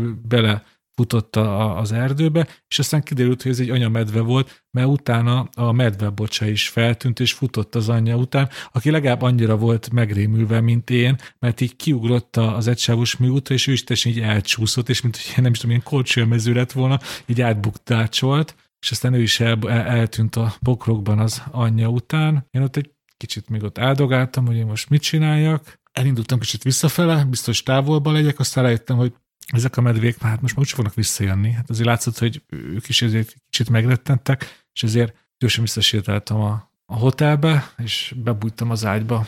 Szóval, hogyha ez most nem egy nősténymedve lett volna, nem egy hímedve, akkor lehet, hogy ez most egy kétszemélyes podcast lenne? Hát én ezt nem tudom, ennyire nem vagyok ilyen medveológus, de, de, de, de figyelj, két lépés után azt tettem, amit kell. Azt hiszem, azt hiszem a legtöbb leírás azt mondja egy medvénél, hogy ugye szembe kell vele állni, de nem szabad a szemébe nézni, és lassan kell hátrálni. Hát én mégis a vége fele már ezt megtettem, mondjuk azt hiszem a szemébe is néztem kicsit, de úgy hát ennyi, ennyi. Szóval meg, meg volt a nagy medve kalandom. Ez tök érdekes, hogy ez, ez is kicsit olyan, mint a lidérces órák, hogy az ember megkapja, amire vágyik, aztán rájön, hogy nem szükség, hogy erre vágyott, mert nekem mindig akartam medvével találkozni a vadonba, és eddig csak az alacsony tátrában láttam egy medvét így elsétálni a távolba, de az igazából csak egy egyszer ránézett a távolból, és aztán így ment tovább, nem olyan foglalkozott velem. Hát most már ez az anyamedvé kicsivel többet foglalkozott velem, meg kicsivel közelebb is volt. Hát ez akkor lenne igazán zseniális sztori, hogyha csináltam volna egy selfie-t is, és azt be tudnánk tenni a kommentek, vagy a leírásban. Hát az van, az van, most egy kicsit kisebbítsem a saját történetemet, hogy, hogy most a Facebookon az utóbbi napokban elkezdtem ilyen, ilyen vadállatos találkozós videókra rákattintani, és tudjátok, hogy van ez? Ha egyre rákattintasz, akkor onnantól így kinyílik ez a, ez, a, ez a varázsláda, és most megnéztem elég sok ilyen medve találkozós videót, és hát igazából az enyém az semmi azokhoz képest. Szóval volt egy olyan, aki azt lehet, hogy pont Kanada volt, vagy Alaszka, hogy egy ilyen folyóparton volt, épp fürödni készült, amikor megjelent mellette a medve család. Azért nem lett baja, mert ugye a medvék elkezdtek így felé konkrétan így rohanni, az egyik medve, és akkor így ő behátrált a folyóba, és a folyóban már nem követte a medve, de hogy így, így konkrétan így, így elkezdte így támadólag így megközelíteni. Meg elég sok ilyen, ilyen, ilyen videó van, hogy konkrétan ilyen támadó, támadva közelít a medve. Szóval, ha ez egy videó lett volna, akkor ez a Facebookon a legjobb száz medve támadós videóba se kerülve, sajnos, azt kell, hogy mondjam. De így is azért én. Na jó, de cserébe meg folytatódik a podcast igen, igen, happy veled. Úgyhogy azért ez nem mindegy. Köszönjük a Macinak. Hát igen, köszönjük a Macinak. Hát figyelj, most, most, most elmegyek egy hónapra a spanyol Pirineusokba. Nem tudom, hogy most mit kívánjak magamnak, hogy legyen egy harmadik medve encounterem. Hát ilyen harmadik típusú medve találkozásom vagy sem, hát majd, majd mesélek. Hát vagy medvével találkozol, vagy megvilágosodsz egy hónapos, hogy élek ezt a túrát. Ami... Na, pont ez az, hogy én nem az El Camino-ra megyek, ma a snasz, meg tömegek csinálják, meg már az Istenes Bence is elment rá pár hónapra. Ö, én, én a Pireusokban megyek, a gé er tizenegy Fantázia nevű ö, hosszú távú túrának egyik könnyebbik szakaszát akarom megcsinálni, csak ott az elejét. Jó, hát aki kíváncsi rá, hogy Dénes túlélte ezt a túrát, az kapcsolja be a következő adásokban. Köszönjük szépen a figyelmet, sziasztok! Sziasztok! Adios!